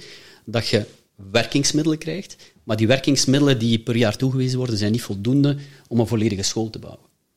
En je kunt wel wachten tot dat hele budget verzameld is, maar dat gaan best wel 10 tot 20 jaar, eh, en een 10 is optimistisch, 15 tot 20 jaar over. Dus hebben we gezegd van ja, dat, dat gaat niet. De investering was zeer groot, omdat we, ja, er was niks. Hè. Gewoon een braakliggend terrein en moeten opbouwen. Ja, je spreekt over ja, 50, 60 en misschien meer miljoenen. Hè. Eh, nee, we zitten niet slager, maar, maar totaal project, eh, ik zou moeten kijken, maar dat is inderdaad eh, meer dan 10 miljoen euro. Ehm, Maar de school te bouwen. De- Ja, voor, voor de volledige site, hè, een aanlegterrein, een sportterrein en, en, en administratief gebouw. Dus initieel, de functie was daar sa- samen met, eh met Jalmar, als, je, als, je, als je een grotere aantallen leerlingen wil trekken, zul je ook een groter schoolgebouw nodig hebben. Ja, maar we, we bouwen ehm, eh, in fases. Hè. Dus het staat daar nu niet volledig. Maar dus daar de, eh, nog altijd is, is- was het verzamelen voor financiële middelen. We zijn nu wel voor eh, de andere fases naar andere oplossingen eh, aan, aan, aan het zoeken. En ook daar, op basis van crowdfunding en andere filantropie, hebben we de middelen verzameld. Ook dat was een waanzinnig parcours. Ehm, en dan merk je, en daar is het woord dankbaarheid. Ik ben best, ja, ik kan echt wel zeggen dat ik een, een zeer dankbaar door het leven ga. Met heel veel mensen in contact gekomen. En dan zie je dat er, ja, en ook daar een beperkte overtuiging, hè, veel meer mensen maatschappelijk gedreven zijn. En er zijn drie, en mogelijk vergeet ik één, maar drie eh, topics die mij nu, eh, facetten die, die mij binnenvallen, is armoede, is onderwijs en geneeskunde. En, en, en iedereen, hè, ik bedoel, de mensen die we, hebben heel veel mensen gesproken, van een bakker op de hoek tot een succesvol ondernemer en, en al wat daartussen zit. Eh, ja, ik denk dat we 90, 95 mensen geraakt hebben met het verhaal, met het topic onderwijs. En iedereen, of heel veel mensen, naar mijn beleving, iedereen heeft ons trachten te helpen. Is niet in contact brengen met iemand anders, met ideeën komen, en kunt je dit niet, en kunt je dat niet. Uh, heel dat proces, dat is, dat is ja, schoonheid. Echt, uh, er worden echt vaak momenten dat, dat ja, bij gewoon stil worden. ook met Wouter Torres hebben we gesproken om eh, ideeën te krijgen, te, te sparren, van oké, wat kunnen we nog? Uh, zo nog een aantal andere prominente figuren, maar ook gewoon uh, de, de, de man op de hoek. En als we nu zien ook de... We hebben een ouderraad van, ik denk, 70, 80 uh, ouders. dat, is, dat is waanzinnig Mooi. energie en, en wat die allemaal voor elkaar krijgen en gedreven. Dat is, dat is... En die leerlingen veranderen ook hun ouders, hè? Oh ja, ja, ja, ja. Dus, uh... Ze met een andere, als ze met, met meer energie thuiskomen dan als ze s morgens vertrokken zijn, ja. Ja, er is een kiss and ride zone om aan te geven, daar, maar die ligt op een halve kilometer van school. En we hanteren een heel sterke fietspolitiek. Om mensen geactiveerd, jongeren dus geactiveerd op school te krijgen. En na, ik geloof, elk anderhalf uur of twee uur is er sport en spel. Buiten LO, waar leerkrachten aan meedoen. En dat gaat van uh, um, hoe noem het, uh, Viking Cup, tot voetballen, tot schaken, tot whatever. Gewoon even om wow. terug geactiveerd te worden. Maar ik wil ook terug 12 jaar. ja. ja, wel, dat is... Dat is uh, ik zou, toch nog een, ik zou toch nog een dependance voor volwassenenonderwijs uh, overwegen. Ah, wel, ja, ja, wie weet, wie weet. Um, er is het, het, uh, het moment dat nu passeerde, dat ik, dat ik ook nog heel graag deel, is, uh, dat was echt een, een kippenvel moment. Oktober, hè, school draaide zeven weken of zoiets. Um, zes weken. En ik had een afspraak uh, met iemand op lab en ik was daar om uh, half negen, twintig voor negen en, en de school start om tien voor negen. Dus ik kom toe op die site. En ja, een mierennest van 200 leerlingen. Je kunt er u wel een beeld bij voorstellen, uh, overal en, en, nergens. En dan wordt langzaamaan uh, tien voor negen. Ik zit daar aan het rondkijken. Die mierennest van 200 leerlingen die komt samen. Ik kan niet zeggen geruisloos, maar, niet met de maximale decibels. Die komen allemaal binnen. Geen ene coach of leerkracht die leerlingen aan het roepen is en het is tijd om te starten. Die pakken een Chromebook. Die gaan zitten. Ze zijn niet het eh, klassieke klassen, het meer breakout rooms en grote ruimte. Die gaan zitten. En dan beginnen ze dan de eerste taak waar elke week mee starten en ze maken hun eigen planning op. Ja, ze krijgen wel vaste uren en zo. Maar dat gebeurde gewoon. En elke keer dat ik erover vertel, eh, ja, raakt mij dat. Ik het ook. Wow. Kiekenvel over heel mijn lijf. Als ik school liep toen, dat was, dat was, ja, dat was een stressmoment. In de rij, en stil, en de bel ging. En, en dan in de wandelgangen naar, naar boven. En, dat gebeurde gewoon. En dat, ja, dat, is, dat is echt het, uh, het wauw-moment. Dus um, als je nog niet overtuigd wordt om eens een bezoekje te brengen, ja, ja, dat ja, er extra ja, meer dan overtuigd. Um, Wauw. Ja, dus, ook um, mooi dat het hier zo in de podcast heel mooi uh, in zijn volle nuance wordt besproken. En, uh, ik, ik, ik, heb wel nog een vraag. Waar, waar komt het, het woord lab vandaan? Ja, um, zit al de hele tijd te knagen. Ik dacht, laat u gewoon eerst uw enthousiaste ja. verhaal doen. Maar... En het is LAB en de naam ontglipt men nu. Maar het is een hommage aan een Amerikaan die einde de 19e eeuw zei van kijk, een school moet mee evolueren met de maatschappij. Um, en ik kreeg de bevoegde instanties daar niet van overtuigd. En zei toen, oké, goed, dan start ik met, met mijn laboratory schools. En eigenlijk het principe en die gedachtegoed dat hem toen had, wordt nu eigenlijk in een moderne versie uitgerold uh, op lab. En het is eigenlijk een hommage aan hem. Uh, maar de naam ontglipt me nu even. Ja. Um, maar dus iemand die uh, ver voor zijn tijd dat idee had. Ehm, en kijk, zoveel jaar later, in het kleine Belgeland. Het is ook een experiment natuurlijk. Ja, ja, ja, ja, ja, ja dat, dat is het zeker. Um, dus, Wil je dan dus een beetje hetzelfde zoals de Steiner-scholen in... Nee, die vraag krijgen we vaak. Nee, eh, zoals straks gezegd, we vertrekken vanuit een theorie. Dus we plaatsen ons tussen de, laat ik het even kort door de bocht zeggen, theoriescholen en de, en de projectscholen. Want het is een combinatie van beide werelden. We starten vanuit een theorie. Maar echt, iedereen krijgt stof en iedereen op zijn eigen snelheid uh, verteert, consumeert, maakt de leerstof zich eigen, om het dan te gaan aftoetsen in de praktijk. Ja, ja. En, dat, en dat zijn projecten. En, en daar komt uh, boren, lijmen, slijpen bij, maar dat gaat ook uh, tekenen van, van een plan. maar alles vanuit een theorie praktisch toepassen. Ehm, de eerste week na de paasvakantie bijvoorbeeld zijn ze ehm, op, op eh, taalstage geweest naar Luik, om daar een hele week gewoon volledig ondergedompeld te worden in het Frans, met een dropping. En ze moeten eh, de weg terugvinden, maar in het Frans. Dus er loopt een coach mee om op te zien. Nee, nee, we spreken alleen in het Frans. Ze krijgen een opdracht om eten te gaan kopen. Echt, toen ik in het zesde of vijfde middelbaar zat, een uitstap naar Parijs. Ah, en we kregen ja, Frans van ons 10, 11 jaar zeker. Maar er waren maar weinig lefgozers die een bakker binnenstapten om dan uh, hun Frans te gaan aftoetsen. Nu vanaf het eerste middelbaar, tweede Oh. middelbaar. Dus, dus project zijn heel sterk aanwezig. Ook die, die vrijdag-namiddagmodules. Je kunt het ook als een project zien, hè, want er wordt, het is de bedoeling om effectief de leerlingen op een expeditie mee te nemen en ergens naartoe te werken. Ehm, dus tussen de, twee, tussen de twee van de twee werelden. Met daarbij nog stilstaan bij de, het individu. Hoe is het met u? Waar waarde? Ah, maakt u gelukkig, die zelfstandigheid en... en ehm, Wat een mooie combinatie om echt wel het maximale potentieel uit iemand te halen, Ja. uiteindelijk. En Ja. als je daar al van die leeftijd mee begint, wauw. Ja, of is het maximum potentieel eruit te halen? Ik zou het eerder nuanceren door te zeggen het, het aanwezige potentieel aan te spreken. Ja, ja, mooier. Ja, ja, ja. Dat echt alle facetten en, en op hun tempo. Maar kunt u voorstellen, zes jaar lang, Wauw. zeven, acht uur per dag, dat, dat, gewoon, dat je in die sfeer zit waar dat, dat gebeurt. Ja, dat veld alleen al. Dat Als je is, dan op je 18 wauw. jaar de schoolmuren of de- uit de school stapt, en ja, ik ben, ben nu voor mezelf ook aan het visualiseren. Och, garme al die bedrijven die loonslaafjes zoeken. Ja, dat is... Dat is, dat is Ja, eh, zoiets verandert de maatschappij, hè. Bedoel, Ja. ja. Maar ten goede, hè. En dat, Ja. dat, eh, ai, d- dat is mijn absolute overtuiging, hè. Eh, en dan kun je in bedrijfstermen gaan spreken van ja, het zal efficiënter en productiever zijn, maar, maar ja, ook meer cre- creatie. En, Ja. en, ehm, ja, hoe vaak dat ik te horen krijg, eh, en, ik durf dat bij momenten ook zelfs, ja, nee, nee, ik zeg dat ook in bepaalde contexten, ik ben niet creatief genoeg om dit te kunnen. Maar dat is mij een label, dat- bijvoorbeeld heel stereotyp, jongens en meisjes die van het zesde leerjaar en die komen in het eerste middelbaar op lab. Ah ja, hoe denkt hij dat op Frans? Ah ja, maar ja, Frans ben ik, de jongens, Frans ben ik niet goed. Hè?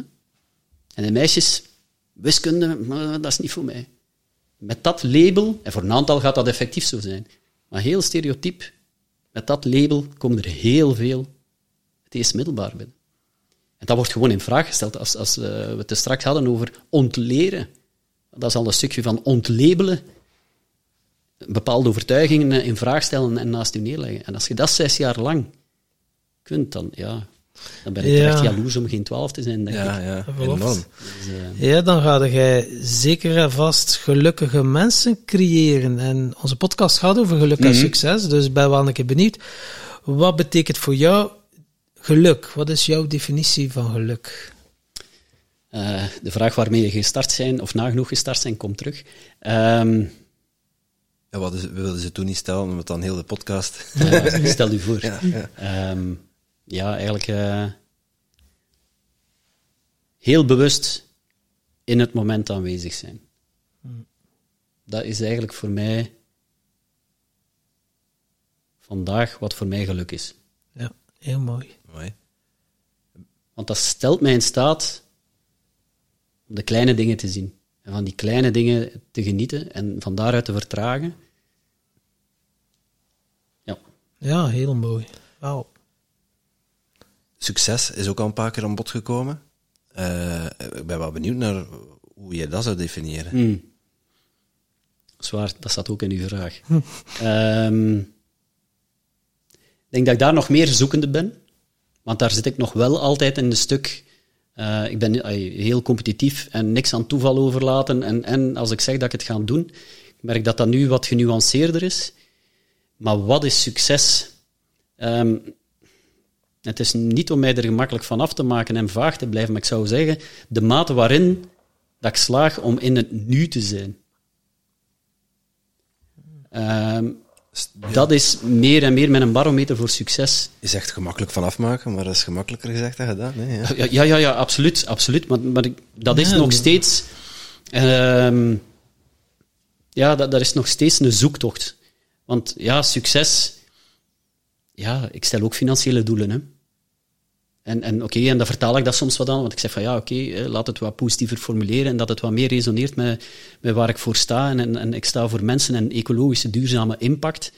Oké, ja, in plaats daar een, een eurocijfer op te plakken, ah, nee, nee, ah, ik, ik zou heel graag zoveel mensen dit jaar begeleiden. Ah, en dan komt weer, ah ja, maar wacht eens even, dan, hoe is uw verhouding naar geld toe en zo. Dus dat, dat is, dat, daar zit ik nog wel uh, mee.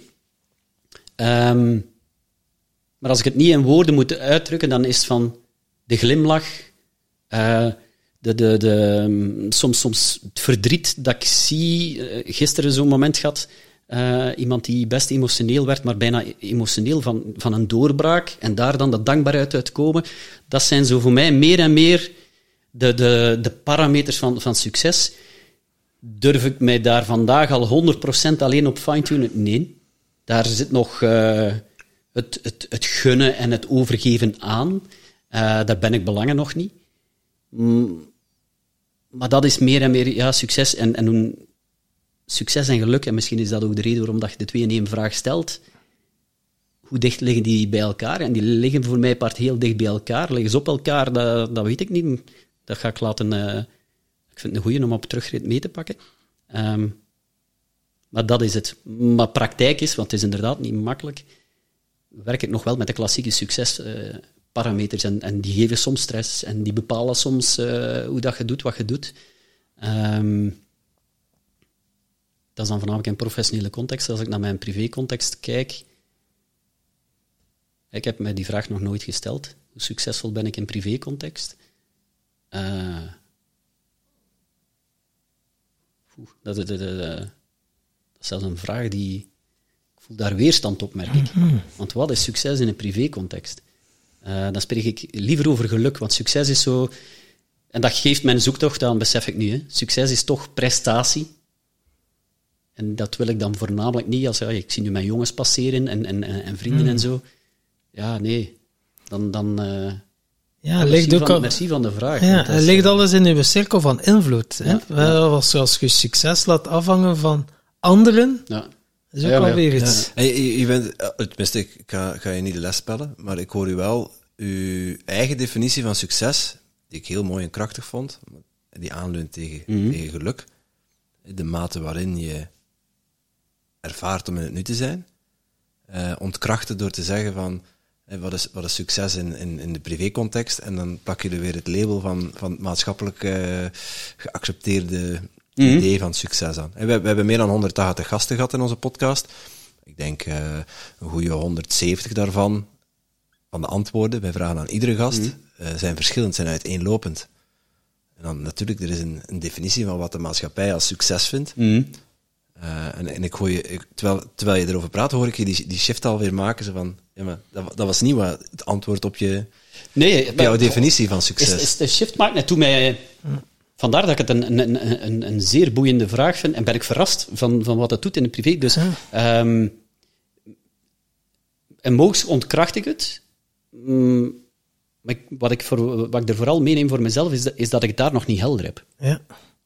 Ja, Omdat ik daar nog niet bij, bij, bij, stilgestaan heb. Dus ik zie het niet als een ontkrachting, maar wel zoiets van, hmm, daar ga ik nog eens even bij vertragen om, om daar te voelen ik merk wel dat, dat succes en, en geluk heel dicht bij elkaar ligt. Alleen in die context heb ik, merk ik nu, uh, daar ben ik alleen al fantastisch dankbaar voor, dat ik daar nog niet scherp heb. Ja, zeker wel. Op de verschillende levensgebieden. Hè. Ja, wat is succes op gebied van gezondheid, succes op gebied van werk, succes op gebied van privé?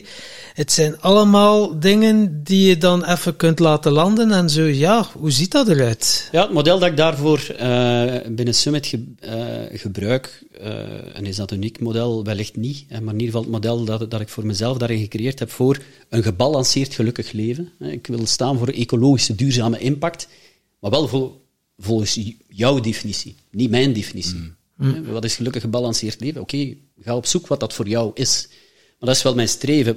Als dat jouw definitie is, oké, hoe gaan we dat, um, uh, kunnen we dat manifesteren? En dan werk ik um, met visueel 4 plus 1 pijler.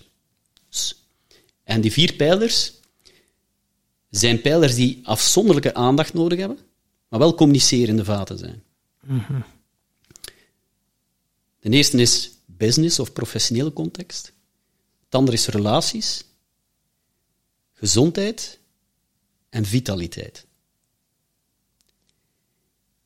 En ja, het zou kunnen, in een bepaald moment, in een bepaalde fase, dat ene pijler net iets minder aandacht krijgt, maar die kan dan gecompenseerd worden via het communicerend vatenprincipe.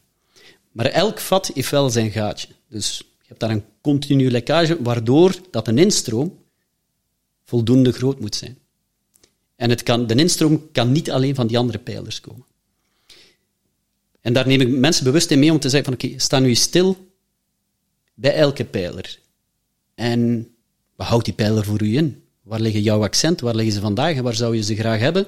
Om op die manier, hoe succesvol ben je daarin? Zoek het geluk in elke pijler en hoe succesvol ben je daarin?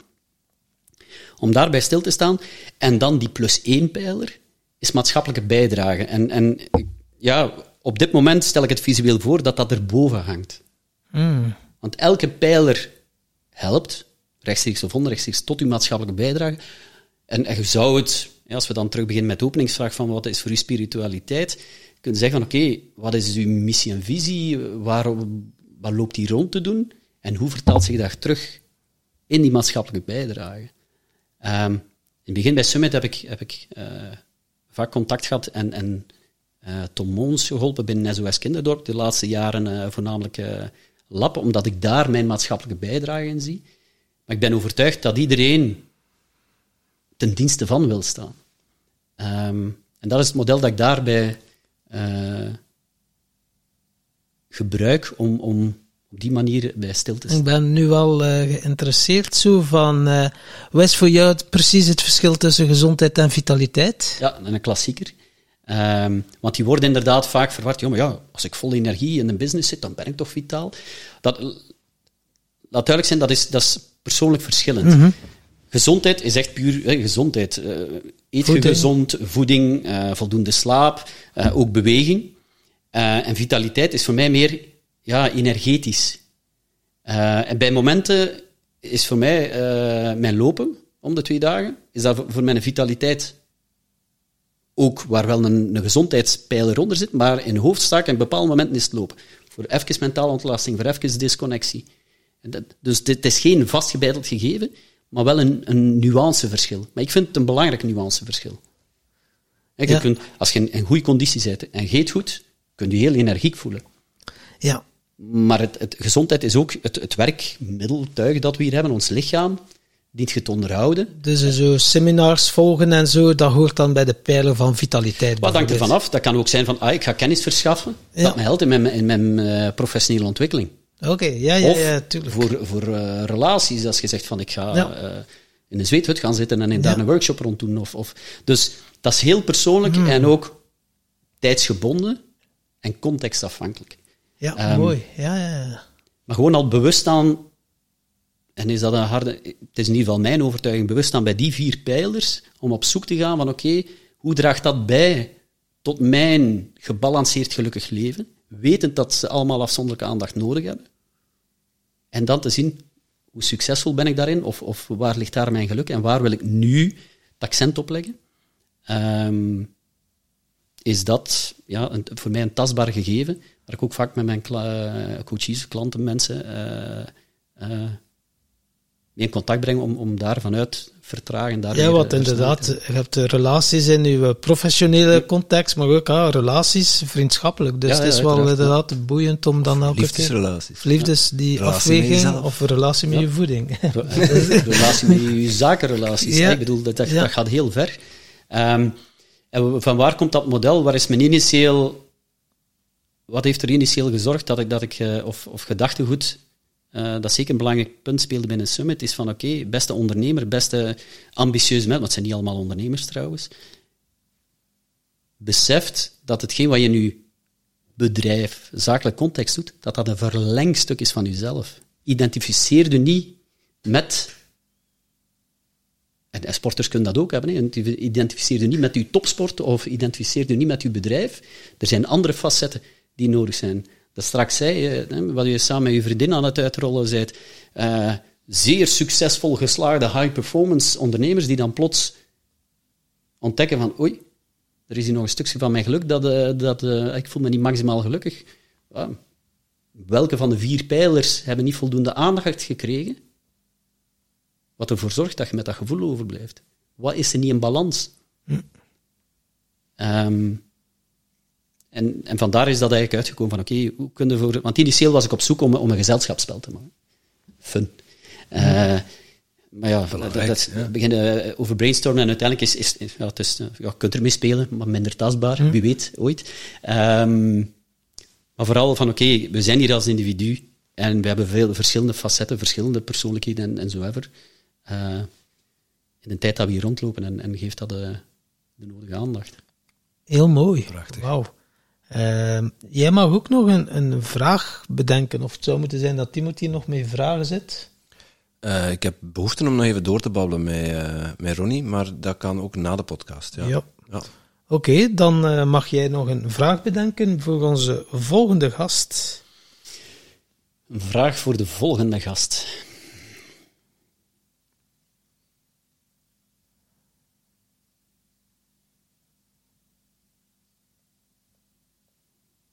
Hmm.